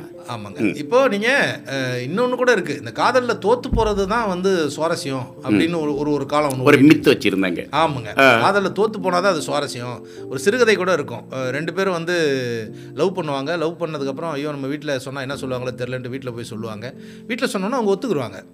வீட்டில் ரெண்டு வீட்லேயும் ஒத்துக்குருவாங்க. பரவாயில்ல அப்படின்னா இவங்களுக்கு வந்து சப்புன்னு ஆகி போயிடும் அதுக்கப்புறம் உடனே கல்யாணம் பண்ணுறதுக்கான அரேஞ்ச்மெண்ட்ஸை வீட்டில் பண்ண ஆரம்பிச்சிருவாங்க. கட கட கடன்னு கல்யாணத்தை நோக்கி ட்ராவல் ஆகிட்டு இருக்கும்போது இவங்களுக்கு ரொம்ப அப்செட் ஆகி போயிட்டு என்னடா வாழ்க்கையில் வந்து லவ்வுக்கு பெரிய எதிர்ப்பு வரும். சண்டை போடுவாங்க ரெண்டு குடும்பமும். போயிடுச்சு. ஓடுவோம். அப்படிலாம் பெரிய ஒரு த்ரில்லிங்கான எக்ஸ்பீரியன்ஸ் நம்ம எதிர்பார்த்துட்டு இருந்தோம்னாக்க பொசுக்குன்னு இவங்க ஓகேன்ட்டாங்க கல்யாணத்துக்கு ரெடி பண்ணுறாங்க மண்டபம் பார்த்துட்டாங்க. பத்திரிக்கை அடிச்சுக்கிட்டு இருக்காங்கன்னு சொல்லிட்டு ரெண்டு பேரும் போய் சூசைட் பண்ணிக்குவாங்க. பாவமே. இப்படி ஒரு. சிறுகதை படிச்சுட்டு. நானு. ரொம்ப ஏய் என்னடா வித்தியாசமா யோசிச்சிருக்காங்க அப்படின்னு. ஸோ ஆமா த்ரில் இல்லாம வாழ்க்கை என்ன வாழ அவன் பாருங்க அது அந்த பயவுல என்னத்தை எதிர்பார்த்திருக்கான் வாழ்க்கையில? சரி, நிறைய பய பிள்ளைங்க இப்படிதாங்க யோசிக்குது. ஸோ லவ்னாக்க ஒரு த்ரில்லிங் இருக்கணும் அப்படின்றது இன்னைக்கு வந்து ஸோ பழைய காதல்ல அது அந்த த்ரில்லிங் இருந்துச்சு. இருந்துச்சு. இருந்துச்சு. அதை தாண்டி அடையிறதுன்றது ஒன்று இருக்கு இல்லைங்களா? அதனால தான் இந்த காதல் ஜோடிகள் பேர் சொல்லும்போது ஒரு த்ரில் இருக்குல்ல. தேவதாஸ் பார்வதினாலும் சரி ஒரு லைலா மஜ்னு Communication ஷாஜகான் மும்தாஜ்னு சொன்னாலும். கம்யூனிகேஷன் கஷ்டமா இருந்துச்சுல்ல. ஒரு பெண்ணை வந்து சந்திக்கிறதுக்கு பேசுறதுக்கு ஒரு வார்த்தை பேசுறதுக்கு நாள் கணக்குல மாச கணக்குல. சிலர் வந்து பசங்க வந்து லவ் பண்ணிட்டு வெளியூர் போயிடுவாங்க வேலை விஷயமா. அவன் வர்ற வரைக்கும் ரெண்டு வருஷம் மூணு வருஷம் நாலு வருஷம்லாம் காத்திருந்து அவனுக்காக வழிமேல் விழி வைத்து ஒரே ஒரு லெட்டர் போடுவானான்னு வெயிட் பண்ணி அவன் வேற யாருக்காவது லெட்டர் போட்டதுல வந்து அவ பேர் எங்கேயாவது ஒரு மூலையில வந்திருக்கான்னு சொல்லி பார்த்து அதை பார்த்து அதை பிடிக்கிட்டு போயிட்டு அந்த லெட்டரை ஆ. படிச்சு அழுது ஃபீல் பண்ணி தனியா மரத்தடியில. அப்படி ஒரு சுகமான விஷயங்கள் இருக்கு இல்லைங்களா? அது இன்னைக்கு இல்லைங்க. இன்னைக்கு கிடையாது அது. ஏன்னா ரொம்ப கையில கம்யூனிகேஷன் ரொம்ப ஈஸியா இருக்கிறதுனால சர்வசாதாரணமா ஃபோன் பண்ணிக்கிறாங்க பேசிக்கிறாங்க வீடியோ சாட் பண்ணிக்கிறாங்க. ஸோ அதுல வந்து அந்த அந்த இல்ல சுவாரஸ்யம் இல்ல. அடிக்கடி பாக்குறதும் அடிக்கடி பேசுறதே கூட அந்த பெரிய மைனஸ் பெரிய மைனஸ் பெரிய மைனஸ் தொடர்ந்து பேசலாமா? இன்னைக்கு நிகழ்ச்சியினுடைய சிறப்பு விருந்தினர் இயக்குனர் ஸ்ரீஜர் அவர்கள் முருங்கைக்காய் சிப்ஸ் திரைப்படத்தினுடைய இயக்குனர். அவரோட தான் பேசிட்டு இருக்கோம். காதலை பற்றி அக்கு வேறு ஆணி வேறா அப்படியே பிரிச்சு பிரிச்சு போட்டு பேஞ்சிட்டு இருக்கோம் பாடலுக்கு அப்புறம் பேசலாமா? நிகழ்ச்சியை தொகுத்து வழங்கி கொண்டிருக்கிறேன் நான் நாகா. ஓவர் டைம் நிகழ்ச்சியில் ஒரு இயக்குனர் கூப்பிட்டு வந்து உட்கார வச்சுட்டு சும்மானாச்சும் காதல் காதல்னு சொல்லிகிட்டே இருந்தா அவருடைய திரை அனுபவத்தெலாம் கேட்க மாட்டியா? அதுக்கு தானே உங்களுக்கு சம்பளம் தரோம். சம்பளம் வாங்குறீங்கல்ல அப்படின்னு சொல்லிட்டு நாங்கள் வந்து தி தமிழ் ரேடியோவில் கேட்குறோமோ இல்லையோ அங்கேருந்து லிசனரான நீங்கள் கேட்க ஆரம்பிச்சிருப்பீங்கன்னு நினைக்கிறேன். கண்டிப்பாக இல்லையா? ம்? கேட்டுருவோம். ஒரு இருபத்தைந்து ஆண்டு ட்ராவல் வருது திரைப்பட இயக்குனராக. இந்த படத்துக்கு முன்னாடி அவர் நிறைய அனுபவங்களோட தான் வந்திருப்பார். அந்த அனுபவங்கள் எந்தெந்த இயக்குனர்கிட்ட அவர் பார்த்த சினிமா அனுபவங்கள் அதோடு சேர்ந்து காதலை தொட்டுக்கலாம். என்ன சார் கரெக்டாக ஏன்னா வேறு வழி இல்லை சார் பொழப்பு. நம்ம வந்து உங்கள் வீட்டை நான் வெறும் காதல் மட்டுமே சொல்லணும்னு வச்சுக்கோங்களேன். இது காதல் தவிர வேறொன்றும் இல்லை. நாகா உங்களுக்கு அது மட்டுமே போதும் இந்த மாதம் சம்பளம் சொல்லிவிடுவாங்க தப்பாக போயிடும். இப்போ சொல்லுங்கள் சார் பேசுவோம். உங்களுடைய இருபத்தைந்து ஆண்டுகளை கொஞ்சம் லைட்டாக ரிவைன் பண்ணுங்க உங்கள் பாஷையில். கொசுவத்தி சுருளை சுற்றி விடுங்க பார்க்கலாம். கொஞ்சம் கிட்ட வந்துருங்க சார் அதாவது சார் நான் வந்து உள்ள சினிமாக்குள்ளே என்ட்ராகும்போது எனக்கு வந்து ஒரு ரொம்ப ஈஸியாக இருந்தது வந்து டிவி மீடியா டிவி சீரியல்ஸ். கிட்டத்தட்ட பார்த்தீங்கன்னா ஒரு நாலாயிரம் எபிசோடு ஒர்க் பண்ணியிருக்கேன். ஒரு ஃபோர் தௌசண்ட் எபிசோட்ஸ் வந்து ஸ்கிரிப்ட் சைட்லேயும் ப்ரொடக்ஷன் சைட்லேயும் நிறைய ஒர்க் பண்ணியிருக்கேன். ஓகே ஸோ ஒரு காலகட்டத்துக்கு ஒன்று ரெண்டாவது சொன்னீங்கன்னா நிறைய இருக்குது சார். நாலாயிரம் எபிசோடுங்கிறது நிறைய இருக்குது அதில் என்ன தமிழ் கன்னடா இருக்கு. ஓகே நாலாயிரம் எபிசோட்ஸ் பண்ணியிருக்கீங்க ஆமாம் ஆமாம் நிறைய ஒர்க் பண்ணியிருக்கேன் ஸோ அது அதில் நல்ல வருமானம் வந்துட்டு இருந்துச்சு. சம்பாரிச்சிட்டு இருந்தேன் போயிட்டு இருந்தேன். பட் ஒரு பீரியடுக்கு மேலே அது அந்த வாழ்க்கை கொஞ்சம் போர் அடிக்க ஆரம்பிச்சிருச்சு. டிவி மீடியாவில் வருமானம் வருது அப்படிங்கிறத தாண்டி என்னமோ ஒன்று ஒரு ஒர்க் சாட்டிஸ்ஃபேக்ஷன் இல்லை அப்படின்ற ஒரு சின்ன ஃபீல் இருந்துச்சு. ஏன் நம்ம சினிமாவுக்காக தானே வந்தோம்? ஏன் டிவி மீடியாவில் இருக்கோம்? அப்படின்னு சொல்லிட்டு ஒரு சுச்சுவேஷனில் இனிமேல் டிவி பக்கமே போகக்கூடாது அப்படின்னு வெளில வந்துட்டேன். வந்தேன். வந்துட்டு ஜாம்பவான் அப்படின்னு சொல்லிட்டு தமிழில் பிரசாந்த் நடித்த படம். டூ தௌசண்ட் ஃபைவ்ல அந்த படத்தில் கோ டைரக்டராக ஒர்க் பண்ணேன் டூ தௌசண்ட் ஃபைவ் அது ரிலீஸ் ஆச்சு. அதுக்கப்புறமா வந்து பார்த்தீங்கன்னாக்க அகைன் வந்து கன்னடத்தில் மிஸ்டர் தீர்த்தான்னு சொல்லி ஒரு படம். சுதீப் நடிச்சது ஹீரோ நடிச்சது. அந்த படத்துக்கு வந்து ஸ்க்ரீன் பிளே ரைட்டராக ஒர்க் பண்ணேன். மலையாளத்தில் லேவெண்டர் அப்படின்னு சொல்லிட்டு ரஹ்மான் நடித்த படம். ஓகே. அந்த படத்துக்கு கோ டைரக்டராக ஒர்க் பண்ணேன். பண்ணிட்டு இருக்கும்போது பாரதி ராஜா சார்ட்டிருந்து அழைப்பு. போனாக்க தெக்கத்தி பொண்ணு சீரியல் திரும்ப சீரியல் கூப்பிட்றாரு. பட் பாரதி ராஜா சார்ட்ட ஒர்க் பண்ணுறது அப்படிங்கிற அந்த சுகமான அனுபவம் இருக்கு இல்லைங்களா? ஆமாங்க. அந்த அனுபவத்துக்காக அவர் கூட போயிட்டு ஒரு டூ இயர்ஸ் ஒர்க் பண்ணேன். எப்படியும் ஒரு இயக்குனர்கிட்ட இருக்கிறோம். படமாகட்டும் அது தொலைக்காட்சி தொடராகட்டும் ஆமாங்க ஆமாங்க. அவர் படமாக தான் எடுப்பார் அதை. அதுதான். படமா தான் எடுத்தாரு. அவர் அந்த தெற்கு திசைமையிலே படமா தான் இருந்தது படமாக தான் எடுத்தார் ஆமாமா. அவர் அவர் அந்த ஒரு மிகப்பெரிய இயக்குனர் கூட நம்ம ட்ராவல் ஆகணும் அப்படிங்கிற ஒரு சுகமான அனுபவம் அவர்கிட்ட போனதுக்கு அப்புறமா தான் எனக்கு வந்து சினிமா ரொம்ப ஈஸியாக கைகூடி வந்துச்சு. சினிமா வந்து அதுக்கு முன்னே ஒரு சின்ன ஒரு பயம் இருந்துக்கிட்டே இருக்கும். என்னதான் இருந்தாலும் நம்ம ஷார்ட் எடுக்கிறது அதை ஆர்டர் பண்ணி பார்க்குறது. ஒரு விஷுவலாகவே ஒரு படத்தை வந்து பார்த்துட்டு நம்ம ஷார்ட் எடுத்து கட் பண்ணி பார்த்தா நம்ம பண்ணது வந்திருக்குதா? அப்படின்ற ஒரு ஒரு சின்ன ஒரு பயம் இருந்துக்கிட்டே இருக்கும். அந்த பயம் வந்து போகுனது வந்து பாரதி ராஜா சீரியல் சார்ட்ட அவரோட ஒர்க் பண்ணது. அவர் கூட ஒர்க் பண்ணது. சீரியல். இல்லை பாரதிராஜா அவருடைய ஒர்க் பண்ணது. அவர் கூட ஒர்க் பண்ணது தான். ஸோ அது ஒரு கிரேட் எக்ஸ்பீரியன்ஸு அந்த அவர்கிட்ட ஒர்க் பண்ணி முடிச்சுட்டு வெளியில் வந்தேன் இந்த லேவண்டர் ஃபைனல் ஒர்க் இருந்துச்சு. அந்த ஒர்க்கை முடிச்சதுக்கு அப்புறமா டோட்டலாக ஃப்ரீ பண்ணிட்டேன். இனிமேல் வந்து சினிமாவோ சீரியல்ஸோ ஒர்க் பண்ண வேண்டாம். படம் பண்ணலாம் அப்படின்னு சொல்லிட்டு. படம் பண்ணுறதுக்காக கிட்டத்தட்ட டென் இயர்ஸு எனக்குன்னு ஒரு ஆஃபீஸ் போட்டேன். ஆஃபீஸில் அசிஸ்டன்ட் டைரக்டர்ஸு டீமு டிஸ்கஷன் சொல்லிட்டு ஐம்பது ஸ்கிரிப்ட் பண்ணேன். அப்பா. அதில் ஒரு பத்து ஸ்கிரிப்ட் பவுண்டாகவே ரெடி பண்ணேன். முதல்ல பேஸ்மெண்ட் ஸ்ட்ராங்காக போட்டுக்குவோம் அப்படின்னு. கண்டிப்பா கண்டிப்பா. போட்டுக்கிட்டு ட்ரை பண்ண ஆரம்பித்தேன் ட்ரை பண்ண ஆரம்பித்தோன்னா முருங்கைக்காய் சிப்ஸ் சூப்பர் சார் அடுத்து வரக்கூடிய படங்கள் இன்னும் பாரு பெரிய அளவுக்கு ஒரு ரெஸ்டாரண்ட் வைக்கிற அளவுக்கு வரட்டும் சார் சிப்ஸோட நிப்பாட்டுறாதீங்க. சைட் டிஷ்ஷோட நிற்கக்கூடாது மெயின் டிஷ் வேணும் எங்களுக்கு சார் இப்போ ஆக்சுவலாக என்னென்னா காதல் அனுபவங்கள் இருக்கலாம் இல்லாமல் இருக்கலாம். ஆனால் காதல் அனுபவங்களுக்குரியவர்களை நம்ம அனுபவமாக நம்மளோட வாழ்க்கையில் சந்திச்சிருப்போம். உங்களால் மறக்க முடியாத காதல் அனுபவத்தை ஏதாவது ஒரு நண்பருடைய காதலையோ அல்லது உங்களுடைய பார்வைக்கு வந்தது அல்லது நீங்கள் கவனித்த இந்த காதல் என்னால் மறக்க முடியாது அந்த ஜோடியோ அல்லது அந்த அனுபவத்தையோ என்னால் மறக்க முடியாது அப்படின்னா இந்த நேரத்தில் தான் சொல்லுங்களேன். ஒரு உண்மை நிகழ்ச்சியை வந்து ஒரு ஒரு புக்கில் படித்தேன். ஒரு நடந்த ஒரு நிகழ்வு. அது என்னை ரொம்ப ஒரு பாதித்த காதல். நிறைய இருக்குது அந்த மாதிரி. என்னை என் மனசை ரொம்ப டச் பண்ண காதல் அப்படின்றது ஒன்று இருந்துச்சு. என்ன அப்படின்னா ஒரு ஒரு இருபத்தஞ்சி வயசு பையன் கல்யாணம் பண்ணணும் அப்படின்னு பொண்ணு பார்க்க ஒரு ஊருக்கு போகிறாங்க போயிட்டு அந்த பொண்ணு பார்க்குறாங்க. பொண்ணு பார்த்தோன்னே அந்த பையனுக்கு ரொம்ப பிடிச்சிருக்கு அந்த பொண்ணு. அந்த சைடு அந்த பொண்ணு வந்து இவரை பார்க்குறது ரொம்ப பிடிச்சிருக்குது. ஸோ ரெண்டு பேருக்கும் வந்துட்டு ஒரு மனசுக்குள்ளே ஒரு சந்தோஷம் மனசுக்கு பிடிச்ச ஒரு காதல் ஒரு வாழ்க்கை வாழ போகிறோம் அப்படின்னு சொல்லிட்டு. அப்புறம் பார்த்தீங்கன்னாக்க கல்யாண அரேஞ்ச்மெண்ட்ஸ்லாம் நடந்துகிட்டு இருக்குது திடீர்னு பொண்ணு வீட்டுக்கும் பையன் வீட்டுக்கும் பிரச்சனை. சண்டை வந்துடுது ரெண்டு குடும்பமும் பிரிஞ்சிருது. கல்யாணம் ட்ராப் ஆகிடுது கல்யாணம் ஆகலை அப்படின்ன உடனே இவர் என்ன பண்ணுறாரு அன்னைய டேட்லருந்து கடைசி வரைக்கும் திருமணமே பண்ணிக்காமல் ஒரு முப்பது வருஷம் போயிடுது அவருக்கு. ஐம்பத்தஞ்சு வயசு ஆயிடுச்சு அவருக்கு. முப்பது ஆண்டு காலம். இனிமேல் திருமணம் வேணாம். ஒன்ஸ் ஒரு பொண்ணை பார்த்த வாழ்க்கையில் அவன் மனசில் வந்து உட்காந்துட்டா திரும்ப போயிட்டு நம்ம எங்கே வேற ஒரு பொண்ணை பார்த்து அப்படின்றது வந்து அவருக்கு மைண்டில் தோணவே இல்லை. கல்யாணமே பண்ணல. அப்படியே இருந்துட்டார். முப்பது ஆண்டுகளுக்கு பிறகு ஒன் ஃபைன் டே எங்கேயோ ஒரு லொக்கேஷனில் அந்த லேடியை சந்திக்கிறார். ஆ. அந்த தான் பார்த்துட்டு வந்த அந்த லேடியை சந்திக்கிறாரு. சந்தித்து பேசும்போது தான் தெரிய வருது. முப்பது வருஷமாக அந்த அம்மாவும் கல்யாணம் பண்ணிக்காமல் இருக்காங்க. பா. ஆ. முப்பது ஆண்டு காலமாக அந்த அம்மாவும் கல்யாணம் பண்ணிக்கல. என் வாழ்க்கையில் ஒருத்தன் வந்தான். அவன் தான் என் புருஷன். அவன் வாழ்க்கையில் எனக்கு கிடைக்கல. பட் இருந்தாலும் அவன் தான் என் புருஷன். நான் இந்த அவனுடைய நினைவுகளை சுமந்துக்கிட்டு காலம் பூரா இருந்துட்டு அப்படியே செத்துடுறேன். அப்படின்னு முப்பது வருஷமாக அந்த அம்மா வெயிட்டிங் பா. அந்த அம்மா வந்து ரெஸ்ட் ஆஃப் லைஃப் அப்படியே இருந்துட்டு செத்து போகிறவங்க தான் அவங்க. சந்தித்த உடனே இப்போ ரெண்டு பேருக்கு ஷாக்கு விசாரிச்சுக்கிறாங்க. அவங்க பாயிண்ட் ஆஃப் வியூவில் வந்து ஒரு கல்யாணம் ஆயிருக்கும். குடும்பத்தோடு இருப்பார். அவர் பாயிண்ட் ஆஃப் வியூவில் அந்த அம்மாவுக்கு கல்யாணம் ஆயிருக்கும்.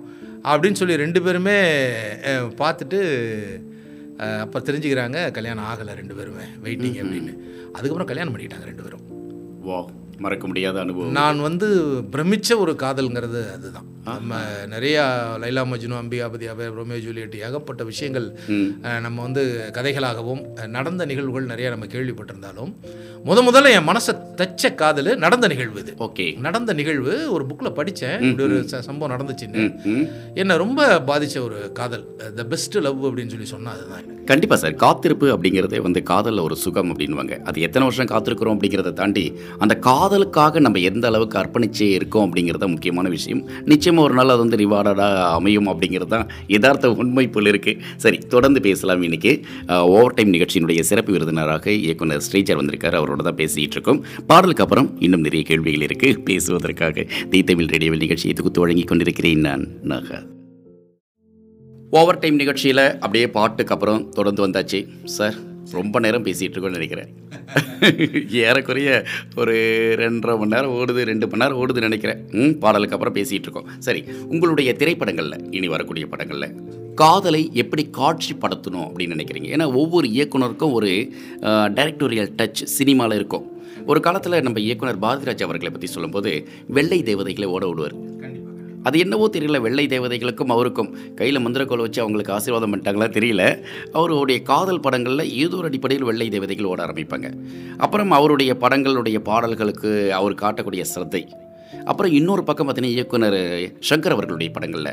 படத்தினுடைய காட்சியோ அதெல்லாம் பிரமிப்பை தாண்டி அவருடைய பாடல்களுக்கு அதுவும் காதல் பாடல்களுக்கு அவர் வைக்கக்கூடிய அந்த நுணுக்கம் வந்து யாராலையும் இன்னைக்கு வரைக்கும் பீட் பண்ண முடியல. அது வந்து ஒரு பெரிய பிரம்மாண்டத்தினுடைய உச்சம்.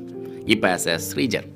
திரைப்பட இயக்குனராக முதல் படத்தை முடிச்சிட்டீங்க. இப்போ உங்களுடைய காதல் அணுகுமுறை ஒரு காட்சியை எப்படி வைக்கணும்? இல்லை என்ன மாதிரியான பொய்ட்டிக்கான விஷயங்களா? அல்லது பிரம்மாண்டங்களை நோக்கியா எப்படி இருக்கும்னு நினைக்கிறேன் அதாவது இந்த இடத்துல காதல் காட்சிகள் அப்படிங்கிறதுக்கும் லவ் சாங் டூயட் சாங்குக்கும் இடையில ஒரு சின்ன டிஃப்ரென்ஷியேஷன் சரி. காதல் காட்சிகள்ங்கிறது நம்ம இயல்பு வாழ்க்கையில் நம்ம நடக்கிற விஷயங்கள் உணர்வுபூர்வமான விஷயங்கள். பாட்டு அப்படின்னு வரும்போது ஒவ்வொரு காதலர்களும் சாதாரண காதலிக்காத மனிதன் கூட வந்து பார்த்தீங்கன்னா அவனுக்கு ஒரு ட்ரீம் வேர்ல்டு ஒன்று இருக்கும். ஒரு கனவு உலகம் ஒன்று இருக்கும். அந்த உலகத்துக்குள்ளார அவன் போயிட்டு வரதுக்கு ஆசைப்படுவான். அந்த உலகத்துக்குள்ளே தன் ஜோடியோட போயிட்டு சந்தோஷமாக இருந்தால் எப்படி இருக்கும்? அப்படிங்கிற அவனுடைய ட்ரீம் தான் வந்து சாங்ஸில் பெரும்பாலும் இருக்கும். இது வந்து எம்ஜிஆர் கரெக்டாக ஃபாலோ பண்ணிட்டு இருப்பார். நீங்கள் யதார்த்த வாழ்க்கையில் மாண்டேஜஸ் சாங் நீங்கள் நிறையா வந்துருச்சு. பட்டு ட்ரீம் சாங் டூயட் அப்படின்னு வச்சிட்டோம்னாக்க ட்ரீம் சாங்கிறது அதுதான் வந்து அவங்களுடைய கனவு. வேற ஒரு உலகத்துக்கு போகிறாங்க அவங்க. தேவதைகளோட பாரதிராஜ சார் தேவதைகளோட ட்ராவல் ஆகிறதும் மேகங்களுக்கு நடுவில் போகிறதும் வேற ஒரு உலகத்தில் போயிட்டு காதலிக்கிறதும் சுற்றியில் டான்சர்ஸ் டான்ஸ் ஆடுற மாதிரியான ஒரு எல்லாருமே சந்தோஷமாக இருக்கிற அந்த உலகத்துக்குள்ளார போய் ஒரு இது பண்ணுறது அவங்களுடைய கனவு உலகம். அது ஒவ்வொருத்தருக்கும் இருக்கும். அந்த ஒரு கனவு உலகம் எல்லாருக்குமே இருக்கும். ஸோ சாங் அப்படிங்கிறது வேறு. ஆனால் பட் லவ் சீன்ஸ் அப்படின்னு வரும்போது அது வந்து உங்களுக்கு ரியாலிட்டி தேவை கண்டிப்பாக நிஜமான வாழ்க்கையில் மனிதர்கள் ஒவ்வொருத்தரும் வந்து காதலை கடந்து தான் வந்திருப்பாங்க. கண்டிப்பாக காதலை கடக்காத இப்போ நானே வந்து வாழ்க்கையில் நான் சொல்கிறேனே ஒழிய எனக்கும் யாரோ ஒரு பொண்ணை பார்த்து ஒரு சின்ன ஃபீல் ஒன்று வந்திருக்கும். கிரஷ் வந்திருக்கும். இல்லை உங்களை பார்த்து அவங்களுக்கு அவங்களுக்கு சொல்லாமல் ஒண்ணு இருந்திருக்கலாம். கண்டிப்பா இருந்திருக்கும். நான் சொல்லாம இருந்திருப்பேன் இல்ல அவங்க சொல்லாம இருந்திருப்பாங்க. காலம் கடந்து அதை சொல்ல வேணாமேன்னு நான் மறந்துருப்பேன் விட்டுருப்பேன். அவங்களும் அதை விட்டுருக்கலாம் நடந்திருக்கலாம்? இருக்கலாம். So, காதலிக்காத காதலிக்கப்படாத உயிரினங்கள் யாருமே இருக்க மாட்டாங்க. நிச்சயமா. அப்பா நிச்சயமா இந்த ஒரு வார்த்தைக்காகவே அத்தனை பேரை கேட்குறவங்களுக்குலாம் ஒரு சின்ன சந்தோஷம் இருக்கும். கண்டிப்பா. என்ன யாருமே லவ் பண்ணலையே அப்படின்னு சொல்லக்கூடிய ஒரு நண்பனையும் தோழியையும் பார்க்கும்பொழுது நிச்சயமா உங்களை யாரோ ஒருத்தங்க லவ் பண்ணிக்கிட்டு இருக்காங்க இல்லை இருந்து இருக்கலாம் கண்டிப்பா. அது உண்மை. இல்ல இருப்பாங்க. காதலிப்பாங்க. அப்படிங்கிற ஒரு விஷயம் இருக்கு இல்லைங்களா? ஸோ அப்போ வந்து காதல் அப்படிங்கிறது வந்து எல்லாருக்கும் பொதுவான ஒரு விஷயம் அப்படிங்கும்போது அவங்க யதார்த்த வாழ்க்கையில அவர்களுடைய காதல் எப்படி இருக்கு அப்படிங்கிறத காட்சிப்படுத்துறதுங்கிறது மிக முக்கியமான ஒரு விஷயம். அதில் நீங்கள் ட்ரீம் எல்லாம் நுழைக்க முடியாது. யதார்த்தமான இதுதான். இதில் மிக முக்கியமான பங்கு என்னன்னா காதலில் வந்து இந்த விட்டு கொடுத்தல் தியாகம் அப்படிங்கிறது ரொம்ப உணர்வுபூர்வமான ஒரு விஷயம். ஒரு காதலனுக்காக காதலி என்னை விட்டு கொடுக்குறா. அதில் அந்த காத்திருப்பதுங்கிறது ரொம்ப முக்கியமான ஒரு பார்ட்டு உனக்காக நான் இத்தனை வருஷம் காத்திருந்தேன். அப்படிங்கிறதுல இருக்கக்கூடிய ஒரு தியாகம் இருக்கு இல்லைங்களா? ஏன் அப்படின்னா உன்னுடைய கமிட்மெண்ட்ஸ் உன் பிரச்சனைகள். இது வந்து காதல் கெட்டு போனதுக்கு காரணமே வந்து சர்வைவல் இஷ்யூஸ் தாங்க. ரெண்டு பேருமே கஷ்டப்பட்டு உழைச்சி போராடினா தான் சாப்பிடவே முடியும். அவங்க வந்து இப்போ ஒரு சுகமான வாழ்க்கை வாழ்வதற்கு வந்து அவங்களுக்கு பொருளாதாரத்தில் நிறைய தேவைப்படுது. பொருளாதாரத்தை நோக்கி ஓடும்போது காதலிக்கிறதுக்கு நேரம் இல்லாமல் போயிடுது. ஸோ அது வந்து ஒரு தவிர்க்க முடியாத ஒரு கொடுமை தான் அது. ஸோ ஒரு காதல் அப்படின்னு காட்சி அப்படின்னு வரும்போது யதார்த்த வாழ்க்கையில் ஒரு ஆணும் பெண்ணும் விட்டு கொடுக்கறதும் அன்பை பரிமாறிக்கிறதும் தியாகம் பண்ணுறதும் கண்டிப்பாக வந்து காட்சிப்படுத்துறது வேணும் என்னுடைய இதில் பெரும்பாலும் வந்து என்ன அப்படின்னாக்கா நான் வந்து கொஞ்சம் ஹியூமர் மிக்ஸ் ஆகியிருக்கும் என்னுடைய லவ்வில் ஒரு பையனும் பெண்ணும் எல்லா படங்கள்லையும் என்ன என்னுடைய படங்களில் காதல் இருக்கும். காதல் இல்லாமல் நான் வந்து என்னுடைய எந்த படத்துலையுமே இருக்காது. லவ் இருக்கும். கண்டிப்பாக இருக்கும் லவ் அந்த லவ் வந்து ஒரு சின்ன ஹியூமர் மிக்ஸ்டாக இருக்கும். அந்த இன்சிடென்ட்ஸ் வந்து அவங்க சந்திச்சுக்கிறது பேசுறது போகிறது வர்றது அது வந்து ஒரு சின்ன கிளுகிழுப்புக்கு நடுவில் வந்து ஒரு சின்ன ஹியூமர் வந்து இருக்கும். ஓகே ட்ராவல் ஆயிருக்கும். இல்லாமல் இருக்கவே இருக்காது. என்னுடைய எல்லா கதைகள்லையும் காதல் இருக்கு. காதல் இருக்கு. காதல் வந்து கொஞ்சம் நீங்கள் சொல்கிற மாதிரி கொஞ்சம் நகைச்சுவையும் கொஞ்சம் கிளுகிப்பும் கலந்த சூழல் தான் இருக்கும். கண்டிப்பாக கண்டிப்பாக அப்போ ஹண்ட்ரட் பர்சன்ட் கேரண்டி அப்படிங்கிறத சொல்லிக்கலாமா? நூறு சதவீதம். எல்லா. கதைகள்லையும் காதல் இருக்கு. காதல் இருக்க. காதலுடன் சேர்ந்து அந்த கலகலப்பும் இருக்கவே செய்யும். அது இப்படி ஒரு சோகமான ஒரு காதலை சொல்வதற்கு ஸ்ரீஜர் தயாராக இல்லை. காதல்ல சோகம்ங்கிறது இல்ல அது வந்து அதுதான். அது வியாபாரமா அப்படிங்கிற அடுத்த கேள்விக்காக தான் இல்ல இல்ல. சுகமான சோகம் அது. சுகமான சோகம். சுகமான சோகம். அதான் சொன்னேன் இல்லைங்களா? காதல்ல வந்து வெற்றிங்கிறது என்னன்னா தோத்து போறது தான் வெற்றின்னு ஒன்று இருக்கு. காதலில் ஜெயிச்சு கல்யாணம் பண்ணி ஒரு ரெண்டு பிள்ளைய பெற்றதுக்கு அப்புறமா நீங்க அது பழைய மாதிரி லவ் எல்லாம் வரவே வராது. நிச்சயமா. இல்லைங்களா? ஆமா, ஆமா. ஆனா நீங்க தோத்துட்டீங்கன்னா அந்த பிள்ளைய கடைசி வரைக்கும் லவ் பண்ணிட்டு இருப்பீங்க. ம். உங்க கட்டை வேகிற வரைக்கும் இல்லைங்களா? அந்த ஃபஸ்ட்டு ஒரு ஒரு பொண்ணு வந்து தன்னை கிராஸ் பண்ணி போன ஒரு அந்த காதல் அவள் போட்டு வந்த ட்ரெஸ்ஸு அவள் பழகுனது பேசுனது இது மைண்டுக்குள்ளார வந்து நெஞ்சுக்குழிக்குள்ளார அப்படியே ஈரமாகவே இருக்கும். இப்ப நிறைய பேரோட நெஞ்சுக்குழி ஈரத்தை தான் பேசிட்டு இருக்கீங்கன்னு நினைக்கிறேன். தோத்து போன இல்லை நூறு சதவீதம் தோத்து போன காதலர்கள் காதலில் மட்டும்தான் காதல் வாழ்ந்துகிட்டு இருக்கு. வெற்றி பெற்ற காதலில் காதல் வாழாது. இல்லைங்களா? கொஞ்ச நாள் நாங்க கழிச்சு தான்ப்பா காதலை வாழ வைக்கிறோம் அப்படின்னு சொல்லிட்டு நிறைய பேர் தங்களுடைய தாடிகளை சொரிஞ்சுக்கிட்டு பேசிட்டு இருக்கும்போது நம்ம என்ன சார் சொல்ல முடியும்? இல்லைங்க உண்மையிலேயே அதுதான். நீங்க ப்ராக்டிக்கலாக யோசிச்சு பாருங்களேன். பொண்ணை நீங்க நாலு வருஷம் அஞ்சு வருஷம் சேஸ் பண்ணி லவ் பண்றீங்க. ஓகே. லவ் பண்ணும்போது ஒரு கிக் இருக்கும். லவ் பண்ணதுக்கு அப்புறமா அது கல்யாணத்தில் போய் முடிஞ்சிருது. கல்யாணம் பண்ணி கைக்கு வந்து ஒரு மூணு அவ கூட குடுத்தனம் பண்ணதுக்கு அப்புறமா ரெண்டு குழந்தைங்க குழந்தைங்களாம் பிறந்ததுக்கு அப்புறமா. காதல் இருக்காது. அங்க வந்து வேற ஒரு ஒரு ஒரு ஒரு- கண்டிப்பா. ஒரு கமர்ஷியல் லைஃப் ஆயிடும். அடுத்த தேவைகள் வரும். ஓட வேண்டிய கட்டாயம் இருக்கும். பேர்டன் அதிகமா இருக்கும். ஸோ அப்ப காதல் இருக்கட்டுமே அப்படிங்கிற மாதிரியான ஒரு லெத்தாஜிக் அங்க கூட சொல்லுவாங்க நீ எனக்கு வந்து எப்போ இவ்வளவு விரட்டி விரட்டி லவ் பண்ண? தெரியாதனமா பண்ணிட்டேன்டிமா தெரியாதனமா பண்ணிட்டேன். இப்படி எல்லாம் இருக்கும்னு தெரிஞ்சுதான் பண்ணிருக்க தெரியாதனமா நான் ஒத்துக்கிட்டேன்டாப்பா. ஸோ தோத்து போறதுல தான் காதல் உயிரோட இருக்கு. நிச்சயமா. வாழ்க்கையில தோற்று போவது எங்க அப்படின்னா மகனிடம் அப்பா தோத்து போறது. அதே போல காதலியிடம் காதலன் தோற்றுப்போவது மனைவியிடம் கணவன் தோற்றுப்போவது. நல்ல ஒரு மேல் அதிகாரியிடம் ஒரு அதுக்கு கீழே வேலை செஞ்சுட்டு இருக்கக்கூடிய ஒரு தொழிலாளி தோற்று போவது வாழ்க்கை சுவாரஸ்யமானது. பெரிய தலைகளை தோற்று வைக்கிறத விட நம்ம தோற்றுலாம் தப்பு கிடையாது. வாழ்க்கை வந்து தோற்பில் தான் ஜெயிக்கிறதுல இருக்குது அப்படிங்கிற ஒரு பெரிய தத்துவத்தை காதலோடு சொல்லிட்டீங்க சார். மனசுக்கு அப்படியே எப்படி என்ன பண்ணுறதுனே தெரியல. ஓவர் டைம் நிகழ்ச்சியில் பாடலுக்கு அப்புறம் நான் தோத்தனா ஜெயிச்சேனா அப்படிங்கிறத நீங்கள் எனக்கு வாட்ஸ்அப் வழியாக இல்லைன்னா முடிஞ்ச நம்மளுடைய தீத்தமிழ் ரேடியோனுடைய மின்னஞ்சல் முகவரிக்கு சொல்லிவிடுங்க ஆனால் எல்லா மனுஷனுக்கும் மனசுக்குள்ளே இருக்க தான் செய்யும். நம்ம தோத்துட்டோமா ஜெயிச்சிட்டோமா அப்படின்ட்டு. தோற்பது ஜெயிப்பது என்பது ஒரு பக்கம் இருந்தாலும் தோத்துட்டேன் அப்படிங்கிறத சத்தம் போட்டு சொல்லிக்கலாம். ஓகேவா? ஓவர் டைம் நிகழ்ச்சியில் காதலுடன் பேசிகிட்டு இருக்கேன் நான் நாகா. ஓவர் டைம் நிகழ்ச்சியில் அப்படியே ஒரு வழியாக ஓடி ஓடி ஓடி வந்து மூச்சு வாங்கினா மூச்சு வாங்கலையான்னு சொல்கிற மாதிரி. இப்போ வைரமுத்து சொல்லுவார் இல்லையா ஓடோடி வந்தேன் உள் மூச்சு வாங்கினேன் உள் மூச்சில் அல்லவா என் மூச்சு இருக்குது என் மூச்சுகளில் தான் உன் மூச்சு இருக்குது அப்படின்னு கிச்சு கிச்சு கிச்சு கிச்சுன்னு மூட்டிப்பாங்க. ரைட் அது ஒரு பக்கம் போகட்டும். இன்றைக்கி திரைப்படத்தில் இயக்குனர் ஸ்ரீஜர் அவர்கள் வந்திருக்காங்க. அவங்களோட தான் பேசிகிட்டு இருக்கோம். ஸ்ரீஜர் சார் வந்து முருங்கைக்காய் சிப்ஸ் அப்படின்னு ஒரு படத்தை வந்து கொடுத்துருக்காரு. அடுத்து ஒரு படத்துக்கான இப்போ டிஸ்கஷன் போயிட்டுருக்கு வெகு சீக்கிரத்தில். அதுக்கான அறிவிப்புகளாக வரும். அந்த எதிர்பார்ப்புகளோட தான் காத்துக்கிட்டு இருக்கோம். இந்த நேரத்தில் காதலை பற்றி பேசுங்க சார் பேசுங்க சார். அப்படின்னா ஒரு நிறைய விஷயங்கள் பேசிட்டார். இப்போ திரைப்படம் ஒட்டி பேசும்பொழுது அவருடைய காதல் காட்சிகள் கூட கொஞ்சம் கிளுகிழுப்போட கொஞ்சம் நகைச்சுவை கலந்து தான் இருக்கும் எப்பயுமே வந்து. ஆனால் தோற்று போகிறது காதலுக்கு வந்து ரொம்ப கனத்தையும் மிகப்பெரிய கம்பீரத்தையும் கொடுக்கும். காதல் என்பது எப்போ இன்னைக்கு வரைக்கும் வாழுதுன்னா அது தோக்கிறதில்ல தான் அப்படின்னு சொன்னார் செம்ம இல்லை. செமத்தியான விஷயத்தோட தான் இப்போ நான் பேச போகிறேன் சார் இருபத்தைந்து ஆண்டு சினிமா வாழ்க்கை. நீங்கள் துறைக்குள்ளே வந்து துறையிலிருந்து வெளியே இருந்து ஒரு விதமான காதல் உண்டானதான் அந்த சினிமா நோக்கி நம்ம போகிறோம் அப்போ இது வரைக்கும் நீங்கள் பார்த்த காதல் திரைப்படங்கள் உங்களை இன்னைக்கு வரைக்கும் ஒரு மாதிரி இம்சப்படுத்திக்கிட்டே இருக்கும். என்னமா பண்ணியிருக்கேன் வாழ்க்கையில் என்னைக்காவது ஒரு நாள் அது மாதிரி லவ் சப்ஜெக்டில் ஒரு படம் பண்ணணும் அப்படிங்கிற மாதிரி தோணும் இல்லையா? அப்படி நீங்கள் பட்டியலிடக்கூடிய சில சினிமாக்கள் காதல் திரைப்படங்கள் கொஞ்சம் சொல்லுங்களேன். நம்ம நண்பர்கள்லாம் பட்டியல் போட்டுட்டு நேரம் கிடைக்கிறப்பெல்லாம் பார்த்துருவாங்க. கண்டிப்பா கண்டிப்பா கண்டிப்பாங்க. அது எல்லாருக்குமே தெரிஞ்ச படங்கள் எல்லாரும் ஆமா, பார்த்த கண்டிப்பா, படங்கள். எல்லாரும் பார்க்கறது தான். என்னையும் பாதி உங்களை பாதித்ததுன்னா இப்போ ஒருவேளை எங்களுக்கு பாதித்த ஒரு படம் உங்களுக்கு எதுனா நாங்கள் பெருமையாக சொல்லிப்பல ஸ்ரீஜர் கூட அப்படி தான் அவருக்கும் பிடிச்சிருக்கோம் இந்த பாட்டு அப்படின்ட்டு படம் எனக்கு சமீபத்தில் தான் பார்த்தேன் நான் ரோமன் ஹாலிடே ம். இந்த ஆட்ரி ஹெப்பன் வந்து நடிச்ச முதல் படம் அது. ஓகே. ரோமன் ஹாலிடே வந்து என்னை ரொம்ப பாதித்த ஒரு காதல் திரைப்படம். ரொம்ப ரொம்ப பாதிச்சது அந்த படம். அழுதேன். இப்போ சமீபத்தில் பார்த்துட்டு அந்த படத்தை அழுதேன். கொஞ்சம் கேப் விட்டு ஒரு ஒரு ஒரு ரெண்டு மாதம் கழிச்சு திரும்ப பார்த்தேன் திரும்பவும் அழுகிறேன். ஸோ ஒரு காதல் படம் வந்து நம்மளை எங்கே அழ வைக்குது அப்படின்னு பார்த்தா வெற்றியில் கிடையாது. அந்த படம் தோத்து போச்சு. காதல் தோல்வி தோல்வியை தழுவிய காதல் தோல்வியை தழுவிய ஒரு காதலர்களை பற்றின படம். மனசெல்லாம் அப்படியே ரணமாயிடுச்சு. ம் ம் அப்படி ஒரு படம். என்னை ரொம்ப பாதிச்ச படம். அதுக்கப்புறம் டைட்டானிக்கு. தமிழில் வந்து பார்த்தீங்கன்னா க கடைசியாக வந்து என்னை ரொம்ப பாதித்த காதல் படம் நைன்டி சிக்ஸ் நைன்டி சிக்ஸ் அது எல்லாருமே பாதித்த ஒரு படம். கண்டிப்பாக அந்த நைன்டி கிட்ஸில் இருக்கிறவங்களுக்கெல்லாம் அந்த நைன்டி சிக்ஸ் வந்து மறக்க முடியாத நைன்டி சிக்ஸ் வந்து ஒரு சம்மட்டி தூக்கி நெஞ்சில் அடித்த மாதிரி அந்த கிளைமாக்ஸு ஸோ அது வந்து ரொம்ப என்ன அந்த படம் பார்த்துட்டு கிட்டத்தட்ட என்னுடைய ஆஃபீஸ் வர்ற வரைக்கும் கண்ணு கலங்கிட்டு இருக்கு எனக்கு.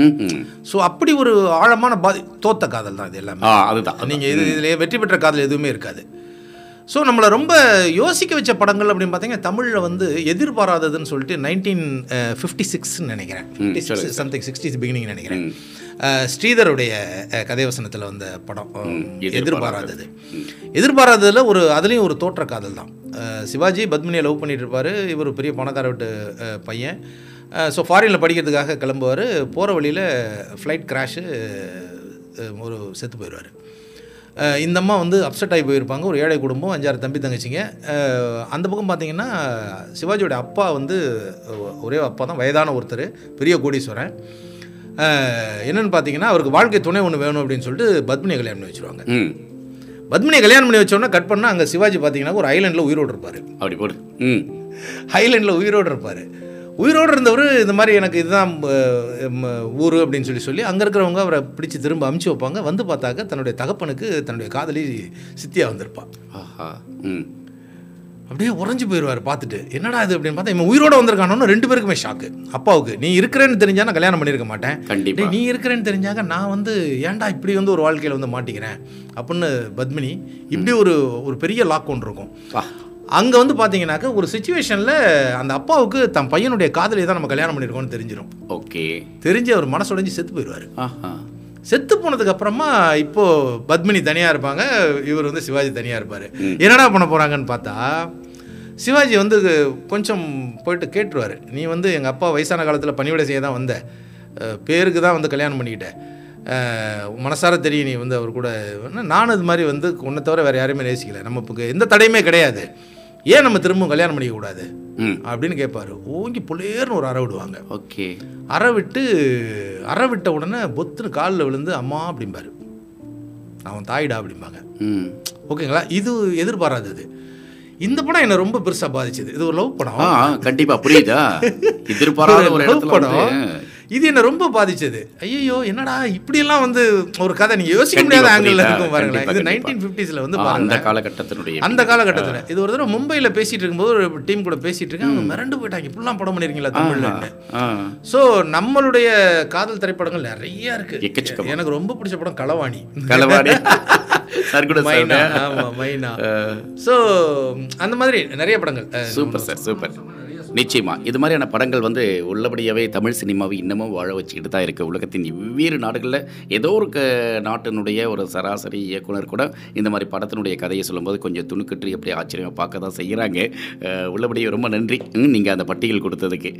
ஓவர் டைம் நிகழ்ச்சியில் இன்னும் நிறைய பேசலாம். இன்றைக்கி நிகழ்ச்சியினுடைய சிறப்பு விருந்தினர் ஸ்ரீஜர் அவர்கள் திரைப்பட இயக்குனர். நிகழ்ச்சியை தொகுத்து வழங்கி கொண்டிருக்கிறேன் தி தமிழ் ரேடியோவில் நான். ஓவர் டைம் நிகழ்ச்சியில் சினிமா பற்றி ஒரு பட்டியல் போடுங்க சார். அப்படின்னா ஒரு பட்டியல் போட்டார். இன்னும் நிறைய இருக்குது அதெல்லாம் வேண்டாம். இதளவுக்கு நமக்கு இருக்க. பேச ஆரம்பித்தோம்னா இன்றைக்கி மூணு மணி நேரம் முழுக்க படத்தினுடைய பட்டியலே தரலாம் அப்படின்ட்டாரு. சரி ஓகே. அது ஒரு பக்கம் போட்டோம். நம்ம இந்த நேரத்தில் பேசலாம். ஸ்ரீதர் சார் இப்போ அடிக்கடி முணுமுணுக்கக்கூடிய சினிமா பாட்டு அதுவும் காதல் பாட்டு அப்படின்னா எந்த பாட்டு? அப்புறம் உங்களை ரொம்ப ரசிக்க வைக்கிற தமிழ் சினிமாவில் வந்த திரைப்பட பாடல்கள் அதுவும் காதல் பாடல்கள். கொஞ்சம் சொல்லுங்களேன். நான் கொஞ்சம் பழைய பாட்டு ரசிகன். புது பாடல்கள் அப்படிங்கிறத விட பழைய பாடல்களுடைய தீவிரமான காதல். என்ன காரணம் சொல்லலாமா? வயசு ஒரு காரணமா? அல்லது மனசு ஒரு காரணம்? வயசு எல்லாம் கிடையாதுங்க நான் வந்து பாட்டை வந்து நான் கொஞ்சம் இந்த பாத்ரூம் சிங்கரு. சரி. ஜாலியாக பாடுவேன். ம். நான் வந்து நீங்கள் நல்லா கவனிச்சிங்கன்னா யதார்த்த வாழ்க்கையில் பாடுறவங்க ரொம்ப கம்மி. ம். யதார்த்த வாழ்க்கையில். ஏன்னா இன்றைக்கி அவன் அவனுக்கு இருக்க ஸ்ட்ரெஸ்ஸில் ஃப்ரஸ்ட்ரேஷனில் வந்து டிப்ரெஷனில் அவன் பாடுறதுக்கான இதெல்லாம் கிடையவே கிடையாது. நிச்சயமா. நீங்கள் பாடும்போது மனசு இலகுவாயிடும். ஒரு நீங்கள் நீங்கள் சமூகத்தில் நீங்கள் பாருங்களேன் யாராவது ஒருத்தர் ரோட்டில் நின்று பாடிட்டு இருக்கிறவங்க பாருங்களேன் அவன் ரொம்ப மென்மையான ஆளாக இருப்பான். ரொம்ப ஒரு டஃப்பான ஒரு ஆளாக இருக்க மாட்டான். அவன் கரடுமுடான மனுஷனாக இருக்க மாட்டான். ஒருத்தன் பாடுறான் அப்படின்னாவே ரொம்ப ஜாலியான மென்மையான ஒருத்தனாக இருப்பான். ஒரு என் ஆஃபீஸில் இருந்து பார்த்துட்டு இருக்கேன் ஒரு ஒரு அண்டர் கன்ஸ்ட்ரக்ஷன் பில்டிங்கு பக்கத்தில் ஒரு குடிசை அந்த வே அதில் வேலை பார்க்குற ஒரு வாட்ச்மேனு ஓகே. ஒரு ஒரு நள்ளிரவு ஒரு ப பன்னெண்டு மணி இருக்கும். அந்த முன்னால் மணல் கொட்டியிருக்காங்க. அந்த மணலில் படுத்துக்கிட்டு அமைதியான நதியில் ஓடம் அப்படி போடு. எனக்கு பார்த்தேன் இந்த உலகத்தினுடைய தலை சிறந்த ஒரு சந்தோஷமான மனுஷன் வந்தாண்டான்னு தோணுச்சு. நீங்கள் ஒருத்தன் பாடுறது அப்படிங்கிறது கண்டிப்பா ஆ. அந்த வாய்ப்பை சமீப கால பா பாடல்கள் கொடுக்கலையோன்ற ஒரு வேதனை. வருத்தம் இருக்கு. ஏன்னா வெறும் கேட்பதற்காக மாத்திரமே பாடல்கள் இருக்கு. இதுக்கு என்ன சார் காரணம்? ஆஸ் எ டைரக்டர் நீங்கள் ஏன்னா இப்போ நீங்கள் உங்களை மாதிரி இயக்குனர்கள் உங்கள் படங்களில் இந்த மாதிரியான பாடல்களை அது கேட்குற மாதிரி வேணும் அப்படின்னா ஏதோ ஒரு அடிப்படையில் காம்ப்ரமைஸ் பண்ணுறதா தான் எல்லா இயக்குனர்களும் ஒரு பதில் வச்சிடுறாங்க. ஏன் இப்போ பாட்டுனா ட்ரெண்டு சார்? இல்லை மக்கள் கேட்குறாங்க இல்லை இது தேவை அதனால் நாங்கள் வச்சிட்டோம் அப்படின்ட்டு. என்ன காரணம்? காரணம் என்ன அப்படின்னா சினிமாவில் தாளம் என்பது பக்கவாத்தியங்கள் தான். ம். பக்கவாத்தியம் அப்படிங்கிற கான்செப்டே இப்போ மறைஞ்சிருச்சு. மெயினாக அது வந்துடுது ஏன்னா நீங்கள் ஒரு பிட்டு வந்து வார்த்தைகள் வந்தால் அடுத்த பிட்டு வந்து ஒரு இன்ஸ்ட்ருமெண்ட்டில் வாசிக்கிறாங்க. இன்ஸ்ட்ருமெண்ட்டில் வாசிக்கிறத ஒருத்தன் வாயால் வாசிக்கவே முடியாது. பாட்டு அப்படிங்கிறது வாய்ப்பாட்டுங்கிறது நீங்கள் பாடுனா தான் அது வந்து நிறைவடையும். இந்த பாடுவதற்கான வாய்ப்பை கடந்த ஒரு முப்பது ஆண்டு காலமாக தமிழ் சினிமான்னு இல்லை இந்திய சினிமானில் உலக சினிமா பாடல்கள் த- தமிழ் சினிமா இந்திய சினிமாக்களில் பாடுவதற்கான வாய்ப்பே நம்ம கொடுக்காம போட்டோம் இந்த முப்பதாண்டு கால பாடல்கள் வாய்விட்டு பாடக்கூடிய பாடல்கள்னு எதுவுமே இல்லாமல் போயிடுச்சு இது மிகப்பெரிய ஒரு வேதனைக்குரிய ஒரு விஷயம். ஸோ எனக்கு காதல் பாடல் கேட்டு ரசிக்கிறதுங்கிறத விட நம்ம பாடுறது அப்படிங்கிறது ஒன்று இருக்கு இல்லைங்களா? ஸோ அந்த மாதிரி வந்து பழைய பாடல்கள் பழைய பாடல்கள் அப்படிங்கும்போது இவன் பழைய ஆள் அப்படின்ற அந்த தாட்டு கிடையாது. பழைய ரசனைங்கிறது உண்மையான ரசனை என்ன அப்படின்னு கண்டுபிடிச்சி நம்ம இது பண்ணுவோம் இல்லைங்களா? ஆமாம் கண்டிப்பாக அந்த பாயிண்ட் ஆஃப் வியூவில் தான். அதையும் தாண்டி நான் சமீபத்த பாடல்கள்லையும் நிறைய பாடல்களை வந்துட்டு அனல் மேலே பனித்துளியெல்லாம் உருகி உருகி கேட்குறவன் தான். ஸோ வந்து கூட மேலே கூட வச்சுலாம் ரொம்ப உருகி உருகி கேட்குறவன் தான். குறுக்கு சிறுத்தவிலே கிட்டத்தட்ட ஒரு ஆயிரம் தடவை கேட்டிருப்பேன். அப்படி போடு அஹ், இல்லைங்களா? திரும்ப திரும்ப நான் கேட்டு ரசிக்கக்கூடிய அதுவும் இது வந்து மான்குட்டிய சாங்கு.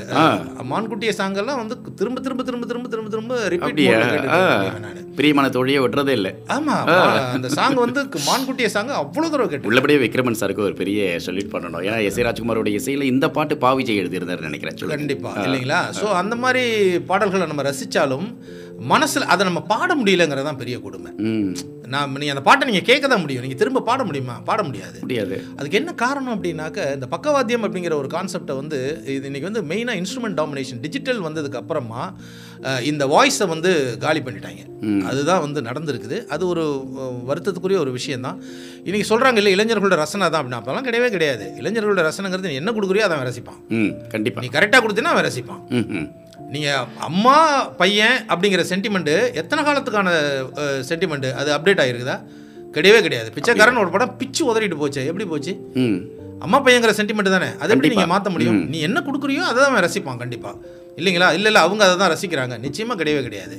ஸோ இது வந்து இந்த வாயில் பாடுறது அப்படிங்கிற ஒரு தன்மையை வந்து காலி பண்ணிட்டோமோ அப்படின்ற ஒரு வேதனை எனக்கு இருக்குது இருக்கவே செய்யுது. பாடணும். ஒரு மனுஷன் வாயை திறந்து பாடணும். எங்க பக்கத்து வீட்டில் ஒருத்தர் நல்ல நல்ல பிள்ளைகளை நம்பி இந்த நாடே இருக்குது தம்பி அப்படின்னு ஒரு பையனை தூக்கி வச்சுட்டு பாடுவாரு. அப்படி ஒரு விவசாயி. நல்லா பாடுறீங்க சார்? இல்லைங்களா? ஒரு விவசாயி ஒரு குழந்தைய தூக்கி வச்சுட்டு பாடிட்டு இருப்பாரு. அவர் மனசுல இருக்க பாரமெல்லாம் இறங்கிடும். அவன் ஃப்ரெஷ் ஆயிடுவான். நீங்க உண்மையிலே ஒரு பாட்டை மனசு விட்டு பாடிட்டு பாருங்க ஃப்ரெஷ் ஆயிடுவீங்க. உங்களுடைய ஸ்ட்ரெஸ் எல்லாம் இறங்கிடும். கண்டிப்பா நல்லா இருக்கும் நல்லா இல்லையா பாடிடும் பாடணும். அவ்வளவுதான். அந்த வாய்ப்பை. நம்ம முப்பது ஆண்டு காலமா நம்ம தடுத்துக்கிட்டே இருக்கமோன்ற ஒரு சின்ன வேதனை எனக்கு இருக்கு. இதை தாண்டி காதல் பாடல்கள் நான் எல்லா பாடல்களுக்கும் மிகப்பெரிய ரசிகன் நான். மிகப்பெரிய ரசிகன். கண்டிப்பாக அந்த ரசனை இருக்கிறதால தான் திரைப்படத்துறையில் ஒரு இயக்குனராக உங்களால் வலம் வர முடியுது. ஏன்னா ரசனை தானே ஒட்டுமொத்த பட் என்னன்னா இது வந்து நான் சும்மா அதை எதுவும் அதை சொல்லாமலேயே நான் வந்து மேம்போக்கா எனக்கு பிடித்த பாடல்கள் அப்படின்னு சொல்லிட்டு இப்போ ஒரு கெத்துக்காக இப்போ லேட்டஸ்ட்டாக வந்திருக்க பாட்டு ஒரு பத்து இருபது பாட்டை சொல்லிட்டு போகிறது எனக்கு பெருசாக உடன்பாடு இல்லை. யாழ் மனசில் இருக்கிறத நான் பேசி கண்டிப்பா. ஸ்ரீஜர் கிட்ட இதை தான் கேட்கணும் அப்படின்னு தோணுச்சு. ஏன்னா உங்களுடைய பின்னணி இந்த இவ்வளோ நேரம் பேட்டி கேட்குற நிகழ்ச்சியில் நம்ம வந்து உரையாடும் பொழுது நம்மளுக்கு தெரியுது. ஏன்னா உங்கள் நீங்கள் இங்கே எந்த இடத்துலேருந்து வரீங்க? எது உங்களுடைய ஆதாரமாக இருக்குது எதை நோக்கி நீங்கள் பயணப்பட்டு இருக்கீங்க? உங்களுடைய இலக்கு என்ன? அப்படிங்கிறதெல்லாம் ரொம்ப தெளிவான ஒரு நேர்கோட்டில் இருக்கிறதுனால இந்த கேள்விக்கு உங்களுடைய பதில் ஒற்ற வாரத்தில் இருக்காது. எனக்கு இந்த பாட்டு தான் பிடிக்கும்னு சொல்லாமல் போகிற போக்கில் சொன்னீங்க பார்த்தீங்களா மான்குட்டியை பலமுறை கேட்டிருக்கேன். குறுக்கு சிறுத்தவலை ஒரு பக்கம் ஓடிக்கிட்டு இருக்கு மனசுக்குள்ளார. இதெல்லாம் என்னால் மறக்க முடியுமா? கூட மேலே கூட வச்சு நான் போயிட்டு தானே இருந்தேன் அப்படின்றீங்களே. சான்ஸே இல்லை சார் தொடர்ந்து இன்னைக்கு நிகழ்ச்சியினுடைய சிறப்பு விருந்தினர் இயக்குனர் ஸ்ரீஜர் அவர்களோட பேச போகிறோம் நிகழ்ச்சியினுடைய நிறைவு பகுதி காத்திருக்கு. பாடலுக்கு அப்புறம் பேசலாமா? நிகழ்ச்சியை தொகுத்து வழங்கி கொண்டிருக்கிறேன் நான் நாகா. ஒரு வழியாக நிகழ்ச்சியினுடைய நிறைய பகுதிக்கு வந்துட்டோம் சார் இப்போ என்னென்னா நிறைய நேயர்களுக்கு ஒரு குழப்பம் வரும். எனக்கு வந்த மாதிரி தான். ஸ்ரீதர் அப்படின்னு சொல்லி உச்சரிக்கும் பொழுதும் ஸ்ரீஜர் அப்படின்னு சொல்லிட்டு உச்சரிக்கும் பொழுதும் இந்த தாக்கம் ஜாக்கம் எப்படி வந்து நம்ம ஆரம்பத்தில் சொல்லும் பொழுது தில் தில் தில் மனதில் தல் தல் தல் காதல் அப்படின்ட்டு. என்னடா தில்லு தல்லுன்னு போட்டாங்களே தில்லாக இருக்கிறவங்களுக்குலாம் தல் வந்துடும்டா அப்படின்ற மாதிரி. ஸோ ஒரு ஒரு மாதிரி இசைக்குள்ளே அந்த வார்த்தையை போட்டு ஏதோ ஒரு சொன்னால் கூட அதுக்கு பின்னணியில் ஒரு பெரிய அர்த்தத்தை கவிஞர் வாலி சொல்லியிருப்பார். அந்த மாதிரி மெல்ல திறந்த கதவை லேசாக திறந்து பார்க்குறப்ப ஸ்ரீதர் ஸ்ரீதர்னு சொல்கிற இடத்துல ஸ்ரீஜர் அப்படின்னா நீங்கள் கூட சொன்னீங்க என்னுடைய பேர். அது கிடையாது. எங்கள் பேர் வந்து தண்டபாணியா? கரெக்டாக சொல்லிட்டேன்னா மறக்கலை. தண்டபாணின்னு சொல்லிங்க இப்போ எனக்கு என்னென்னா இந்த ஸ்ரீஜர்னால் என்ன அர்த்தம்? இது வந்து ஆக்சுவலாக அர்த்தம் அப்படின்லாம் இல்லைங்க. எனக்கு ஸ்ரீதர் சார் ரொம்ப பிடிக்கும். அவருடைய டைரக்ஷன் டைரக்ஷன் அவருடைய அந்த டைரக்ஷன் ஸ்டைல் இருக்கு இல்லைங்களா? அது வந்து ரொம்ப பிடிக்கும். ஸோ அவரை வந்து ரசிக்காத இயக்குனர்களே யாருமே இருக்க மாட்டாங்க. அப்படி எனக்கு ஒரு மிகப்பெரிய இன்ஸ்பிரேஷனாக இருந்த ஒரு இயக்குனர். அவருடைய பேரில் வந்து அந்த பேரை அப்படியே யூஸ் பண்ணுறது எனக்கு பெருசாக உடன்பாடு இல்லை. ஸோ ஒரு சின்ன புதுமை இருக்கட்டுமே அதில். அப்படின்னு சொல்லிட்டு அந்த ஸ்ரீதரில் அந்த தாவை தூக்கிட்டு ஜாவை ஆட் பண்ணேன். அதான் வேற ஒன்றும் மாற்றம் வித்தியாசம் இல்லை அதில். நியூமராலஜி அப்படி இப்படின்லாம் இருக்கும். அதில் நிறைய பிலீவர்ஸ் இருப்பாங்க. சரி ரொம்ப பேருக்கு அது அதை பிலீவ் பண்ண மாட்டாங்க. அதனால் அதை போட்டு ரொம்ப குழப்பிக்கலாம் வேண்டாம். வேண்டாம் ஸ்ரீஜர் அவ்வளோதான் ஸ்ரீதர் சாரோட இன்ஸ்பிரேஷனில் ஒரு சின்ன அப்டேட் பண்ணி ஸ்ரீஜர் ஆக்கிட்டேன். அருமை சார் அருமை சார் இப்போ இங்கே தான் சார் வருது விஷயமே. ஏன்னா இந்த காதல் காதல் நிறைய பேசிகிட்டு இருக்கப்ப இன்றைக்கி எல்லா இடங்களையும் பார்த்தீங்கன்னா பிரபலங்களுடைய வாழ்க்கையெல்லாம் பார்த்தீங்கன்னா காதல் முறிவு மன முறிவுக்குள்ளே போயிடுறாங்க. நம்ம யோசனை பண்ணாத இயக்குனர்களும் யோசனை பண்ணாத நடிகர்களும் யோசனை பண்ணாத தயாரிப்பாளர்களும் திரைத்துறை மட்டுமல்ல பெரிய பெரிய துறையில் இருக்கக்கூடியவங்க கூட திடீர்னு பார்த்திங்கன்னா மனவிலக்கு பண்ணிக்கிட்டோம் விவாகரத்து பண்ணிக்கிட்டோம் அப்படின்னு சொல்லிடுறாங்க. ஸோ இந்த பிரேக்கப் அப்படிங்கிறது ஒரு பெரிய விஷயமா இருக்குது கல்யாணத்துக்கு முன்னாடி காதலில் வருது. கல்யாணத்துக்கு அப்புறம் பார்த்தீங்கன்னா திருமணத்தில் விவாகரத்துன்னு பேசிக்கிறோம். இந்த பிரேக்கப்ஸ்க்கு என்ன காரணமாக இருக்கும்னு நினைக்கிறீங்க? பொதுவாக. முதல்ல வந்து காதல் அப்படிங்கிற ஒரு பாயிண்ட் வந்து வெறும் இன்ஃபாக்சுவேஷன் ஒரு பையனை பார்த்தோன்னே ஒரு உள்ளுக்குள்ளே ஒரு ஒரு ஒரு சின்ன குறுகுறுப்பு ஒரு பொண்ணை பார்த்தோன்னே ஒரு குறுகுறுப்பு வருது இல்லைங்களா? அந்த ஒரு பாயிண்ட்டை வந்து முதல்ல லவ் பண்ணுறவங்க முதல்ல புரிஞ்சுக்கணும். என்ன சொல்கிறான் அப்படின்னா எஜுகேஷன் கேரியர் அதுக்கப்புறமா வந்து லவ் மேரேஜ் அப்படிங்கிறான். இப்போ வந்து இந்த எஜுகேஷனை தாண்டி அந்த கேரியருங்கிற ஒரு ஏரியா போகும்போது தான் இந்த லவ்ங்கிற ஒரு பெரிய ஒரு பிரச்சனை ஒன்று வரும். கெரியரை வந்து கரெக்டாக நீங்கள் ஸ்ட்ராங்காக நீங்கள் ட்ராவல் ஆகிறவங்களுக்கு ஒரு மெச்சூரிட்டி வந்துடும் கெரியரில் போகும்போது. அவங்க லவ் பண்ணும்போது அடுத்தது அதை க கல்யாணத்தை நோக்கி போகும்போது அதில் பிரச்சனைகள் வராது. இந்த எஜுகேஷன் பண்ணிகிட்டு இருக்க காலகட்டத்திலே கெரியரை மறந்துட்டு லவ் பண்ணுறது அப்படிங்கிற ஒரு ஏரியா இருக்கு இல்லைங்களா? அந்த காதல் தான் பிரச்சனைக்குரிய காதலாக மாறும். ஏன்னா அது வந்து காதல் அப்படிங்கிற ஒரு ஒரு ஆழ் மனசுலேருந்து வரக்கூடிய ஒரு ஒரு உணர்வுபூர்வமாக காலம் பூரா இவங்க கூட வாழணும் இல்லை இந்த பொண்ணு கூட வாழணும் அப்படிங்கிற அந்த அழுத்தமான உணர்வு இருக்குறீங்களா அந்த உணர்வு ரொம்ப மேலோட்டமாக பார்க்குறாங்க இன்றைக்கி ஸோ அதுதான் அதை தாண்டி இன்னொன்று என்ன அப்படின்னா அந்த காத்திருந்து க சந்திக்கிறது அவளுடைய ஒரு வார்த்தைக்காக ஒற்றை சிரிப்பிற்காக அந்த ஓரக்கண் பார்வைக்காக அப்படி போகும்போது அப்படி திரும்பி லைட்டாக பார்த்தும் பார்க்காம அந்த ஜாடை பார்வைக்காகலாம் அதெல்லாம் கிடையவே கிடையாது இன்றைக்கி அதை காலி பண்ணியாச்சு மொத்தமாக நம்ம இன்றைக்கி வந்து டிஜிட்டல் வேர்ல்டு நம்ம ஒரு வகையில் வந்து முன்னேற்றம்னு சொல்லி சொல்லிகிட்டு இருந்தாலும் மனித உணர்வுகளுக்கு மிகப்பெரிய ஒரு தீங்காக தான் இருக்குது. இது நெகட்டிவாக நான் சொல்லணும்னு சொல்லலை. டிஜிட்டல் வேர்ல்டை வந்து நம்ம கொண்டாடுவோம். அதனுடைய பயன்களெல்லாம் அனுபவிப்போம். ஆனால் இதை ஒத்துக்கிட்டே ஆகணும். மனித உணர்வுகளை காலி பண்ணிடுச்சு. ஸோ இதுதான் வந்து பிரேக்கப்ஸ்க்கு ஒரு முக்கியமான காரணம். நிச்சயமாக இருக்கும். நிச்சயமாக.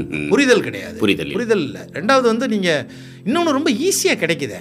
ஓகே. ரொம்ப ஈஸியாக கிடைக்குது. ஒரு பையனை சந்திக்கணும் அப்படின்னு காத்திருக்கிறது ஒரு பெண்ணை சந்திக்கணும்னு காத்திருக்கிறதுக்கான டைமிங்கே கிடையாது. காதல் கிடைக்கிற அதே நேரத்தில் விவாகரத்தும் ஈஸியாக கிடைச்சிருதுன்ற மாதிரியான சூழல் இருக்கோ? உண்மை உண்மை உண்மை. ஒரு திருமணம் அப்படிங்கிறது வந்து திருமணம் எனக்கு தெரிஞ்ச நிறைய நண்பர்கள் வந்து திருமணத்துக்கு அப்புறமா வந்து ஒரு சரியான அந்த பையனுக்கும் பொண்ணு கடையில் புரிதல் இல்லாமல் வந்து போராடிக்கிட்டே இருக்கிறாங்க. ஒரு ஒரு விஷயம் வந்து ஒரு ஒரு பையனை ஹேண்டில் பண்ணக்கூடிய ஒரு கெப்பாசிட்டி ஒரு பெண்ணுக்கும் ஒரு பெண்ணை ஹேண்டில் பண்ணக்கூடிய கெப்பாசிட்டி பையனுக்கும் அது முதல்ல இருக்கணும். இது வந்து அதை வளர்த்துக்கணும். நம்ம என்னத்தை கற்றுக்கிட்டு இருக்கோம்னே எனக்கு தெரிய மாட்டேங்குது. ஏன்னா மனித முன்னால் வந்து கூட்டு குடும்பம் இருக்கும்போது பிரச்சனை வந்ததுனாக்கா சத்தம் போடுவாங்க. இன்னைக்கு கூட்டு குடும்பங்கிறது வந்து மேக்ஸிமம் காலி பண்ணிட்டாங்க. கல்யாணம் பண்ணணும் ஒரு பையன் பொண்ணு தனி கொடுத்துன்னு போயிடுறாங்க. தனி கொடுத்துன்னு போனோன்னா அந்த வாழ்க்கை எவ்வளோ நாளைக்கு இனிக்கும்? மூணு மாதம் தானே. முப்பது நாள் ஆசை அறுபது நாள் அப்படின்ற அந்த மூ- மூணு மாதத்துக்கு அப்புறமா அவங்க அதுக்கப்புறமா தான் அவங்க கெரியர் ஸ்டார்ட்டே ஆகுது. வாழவே ஆரம்பிக்கிறாங்க. ரீல்லேருந்து ரியாலிட்டிக்கு வராங்க. வர்றாங்க. அப்போ வரும்போது ஒரு தெளிவு இருக்கணும். ஓகே இன்னொன்று குழந்தை பெற்றுக்கிறதுக்கு அவங்க எடுத்துக்கிற டைமு சிலருக்கு வந்து உடனே கன்சீவ் ஆகும் குழந்தை ப- பிறந்துரும். குழந்தை பிறந்தோடனே இந்த குழந்தைக்காக நம்ம வாழ்ந்தாகணும் அப்படின்னு இருப்பாங்க. இன்றைக்கி ஒரு சிலர் குழந்தையவே விட்டு டைவர்ஸுக்குன்னு போகிறாங்க குழந்தைய வேணாண்டே வச்சுக்கிறாங்க. கொஞ்ச நாள் பொறுத்து நாம் நினைச்சா குழந்தை பெற்றுக்கலாம் அது வரைக்கும் வெயிட் பண்ணுவோம் அப்படின்ட்டு. பேரண்ட் அப்படிங்கிறாங்க. இதெல்லாம் வந்து ஒரு ஆபத்தான ஒரு அறிகுறிகள். உணர்வுகளை வந்து காலி பண்ணிக்கிட்டே வரோம் மனித உணர்வுகளை. இதிலிருந்து மீளணும் அப்படின்னா ஒவ்வொரு மனிதனும் தன்னை சுற்றி இருக்கக்கூடிய உறவுகள் தன்னுடைய நண்பர்கள் தன்னுடைய மனைவி காதலி அம்மா அப்பா அண்ணன் தம்பி அக்கா தங்கச்சி இன்றைக்கி நீங்கள் கவனிச்சிங்கன்னா ஒவ்வொரு வீட்டுக்கு ஒரு குழந்தை தான் இருக்குது. அண்ணன் கிடையாது த அண்ணன் அக்கா கிடையாது தம்பி கிடையாது தங்கச்சி கிடையாது. ஒரே ஒரு தான். இதுவும் மிக பெரிய ஆபத்தான ஒரு விஷயம் தான். பெருகி வரக்கூடிய மக்கள் தொகையை கட்டுப்படுத்துறதுக்காக உறவுகளை கொஞ்சம் கொஞ்சமாக காலி பண்ணிட்டு வரோம் ஸோ இங்கேருந்து நம்ம திரும்ப வரணும் அப்படின்னாக்க முதல்ல முடிஞ்ச வரைக்கும் நம்ம மனுஷனை மனுஷனாக மதிக்கணும். மனுஷனை மனுஷனாக மதிக்கணும். அந்த ஒரு நிலைப்பாடு நம்ம கொஞ்சம் தவறி போயிட்டே இருக்கோம். எல்லாரையும் காசாக பார்க்குறோம் ஓகே. எல்லாரையும் கமர்ஷியலாக பார்க்குறோம். இவங்க மூலம் நமக்கு என்ன ஆதாயம் வரும் அப்படின்னு பார்க்குறோம் இது கணவன் மனைவி உறவுலையும் தொடருது. ஸோ அதுதான் மிகப்பெரிய அளவுக்கு பிளவுக்கு காரணம். நிச்சயமாக. உன்னால் எனக்கு என்ன ஆதாயம்? இந்த ஆதாயம் உன்னால் இருந்து எனக்கு கிடைக்கல அப்படிங்கிற பட்சத்தில் நீ எனக்கு தேவையில்லை. அப்படின்னு. இதுதான். இது வந்து மனப்பக்குவம் இல்லாதது அது காரணம். மனப்பக்குவத்தை வளர்த்துக்கிட்ட வளர்த்துக்கிடணும். வேறு வழியே கிடையாது. இன்றைய பொருளாதார உலகத்தில் வந்துட்டு பொருளாதார நெருக்கடியில் அவன் வந்து காசை நோக்கி ஓடிக்கிட்டு இருக்கிறோம் உறவுகள் நட்பு அன்பு எல்லாத்தையும் காலி பண்ணிக்கிட்டே இருக்கோம். இந்த புரிதல் ஏற்படணும். இது ஒரு கசப்பான ஒரு உண்மை. வேறு வழி கிடையாது. இதுலேருந்து மாறணும் அப்படிங்கிறது. ஏறக்குறைய நம்மளுடைய தீத்தமிழ் தமிழ் ரேடியோவினுடைய ஓவர் டைம் நிகழ்ச்சியில் ஒரு நிறைவான பகுதிக்கு வந்துட்டோம் சார். பிரேக்கப்ஸ் அப்படின்னோடனே இன்றைக்கி ரொம்ப சுலபமாக கிடைக்கிற விஷயமாக எல்லாருமே பார்க்குறோம். ஆனால் பிரேக்கப்ஸ் இருக்கக்கூடாது அப்படிங்கிறதும் பிரேக்கப்ஸ்க்கு முக்கியமான விஷயம் மனிதர்களை கமர்ஷியலாக பார்க்க ஆரம்பிச்சிட்டோம். அது குடும்பத்தில் இன்னும் அதிகமாக மாறுது. கணவன் மனைவிக்குள்ளே கமர்ஷியல் அப்படிங்கிற ஆதாயம் தேடுதல் இருக்கக்கூடாதுன்றது உள்ளபடியாகவே நிறைய பேர் யோசிக்க வேண்டிய விஷயமா தான் இருக்குது உங்களுடைய வருங்காலத்தில் வரக்கூடிய திரைப்பட முயற்சிகள் மிகப்பெரிய அளவுக்கு வெற்றி அடையணும். காதலை கொண்டாடிய இயக்குனர்கள் வரிசையில் நீங்களும் சேரணும் அப்படின்னு சொல்லிட்டு எங்களுடைய வாழ்த்துக்களை தெரிவிக்கிறோம் சார். ஒரு ஸ்ரீதர் இருந்தார். இனி வரக்கூடிய தமிழ் சினிமாவில் ஸ்ரீஜரம் தன்னுடைய ஆளுமையை செலுத்த வாழ்த்துக்கள். நன்றி. ரொம்ப அருமையான ஒரு நேரமாக இருந்திருக்கும்னு நினைக்கிறேன். தி தமிழ் ரேடியோவில் ஓவர் டைம் நிகழ்ச்சியில் இந்த நேரம் நம்ம கிட்ட பேசி அப்படி விடைபெறுகிறார் இயக்குனர் ஸ்ரீஜர் அவர்கள். தொடர்ந்து அடுத்த ஓவர் டைம் நிகழ்ச்சியில் இன்னொரு சுவாரஸ்யமான அனுபவத்துடன் உங்களை சந்திக்கிறேன். தொடக்க நேரத்தில் நிகழ்ச்சி குறித்த கருத்துக்கள் விமர்சனங்கள் ஆலோசனைகள் எதுவாக இருந்தாலும் நீங்கள் எனக்கு மின்னஞ்சல் வழியாக தெரியப்படுத்துங்க. தி தமிழ் ரேடியோவினுடைய சேட்டிங் பகுதியில் போயிட்டு சேட் பண்ணி விடுங்க. ம், முகநூல் பக்கத்தில் பாருங்கள் அப்புறம் முக்கியமான விஷயம் பாட்காஸ்ட்டில் கூட இந்த நிகழ்ச்சி வந்து பதிவேற்றம் செய்யப்பட்டிருக்கும். போய் அப்படி பார்க்கலாம். ஓகேவா? கேட்கலாம். ம்? சரி. மீண்டும் நாளை வழக்கம் போல ஓவர் டைம் நிகழ்ச்சியில் சந்திக்கும் வரை அன்பு வணக்கங்கள் சொல்லி விடைபெற்றுக் கொள்கிறேன். ஈரமணி நேசத்துடன் உங்கள் பாசத்திற்குரியதாக பிரிகிறேன். பிரிவது மீண்டும் சந்திப்பதற்காக. டேக் கேர் அண்ட் சுக்கரன் சி யூ பை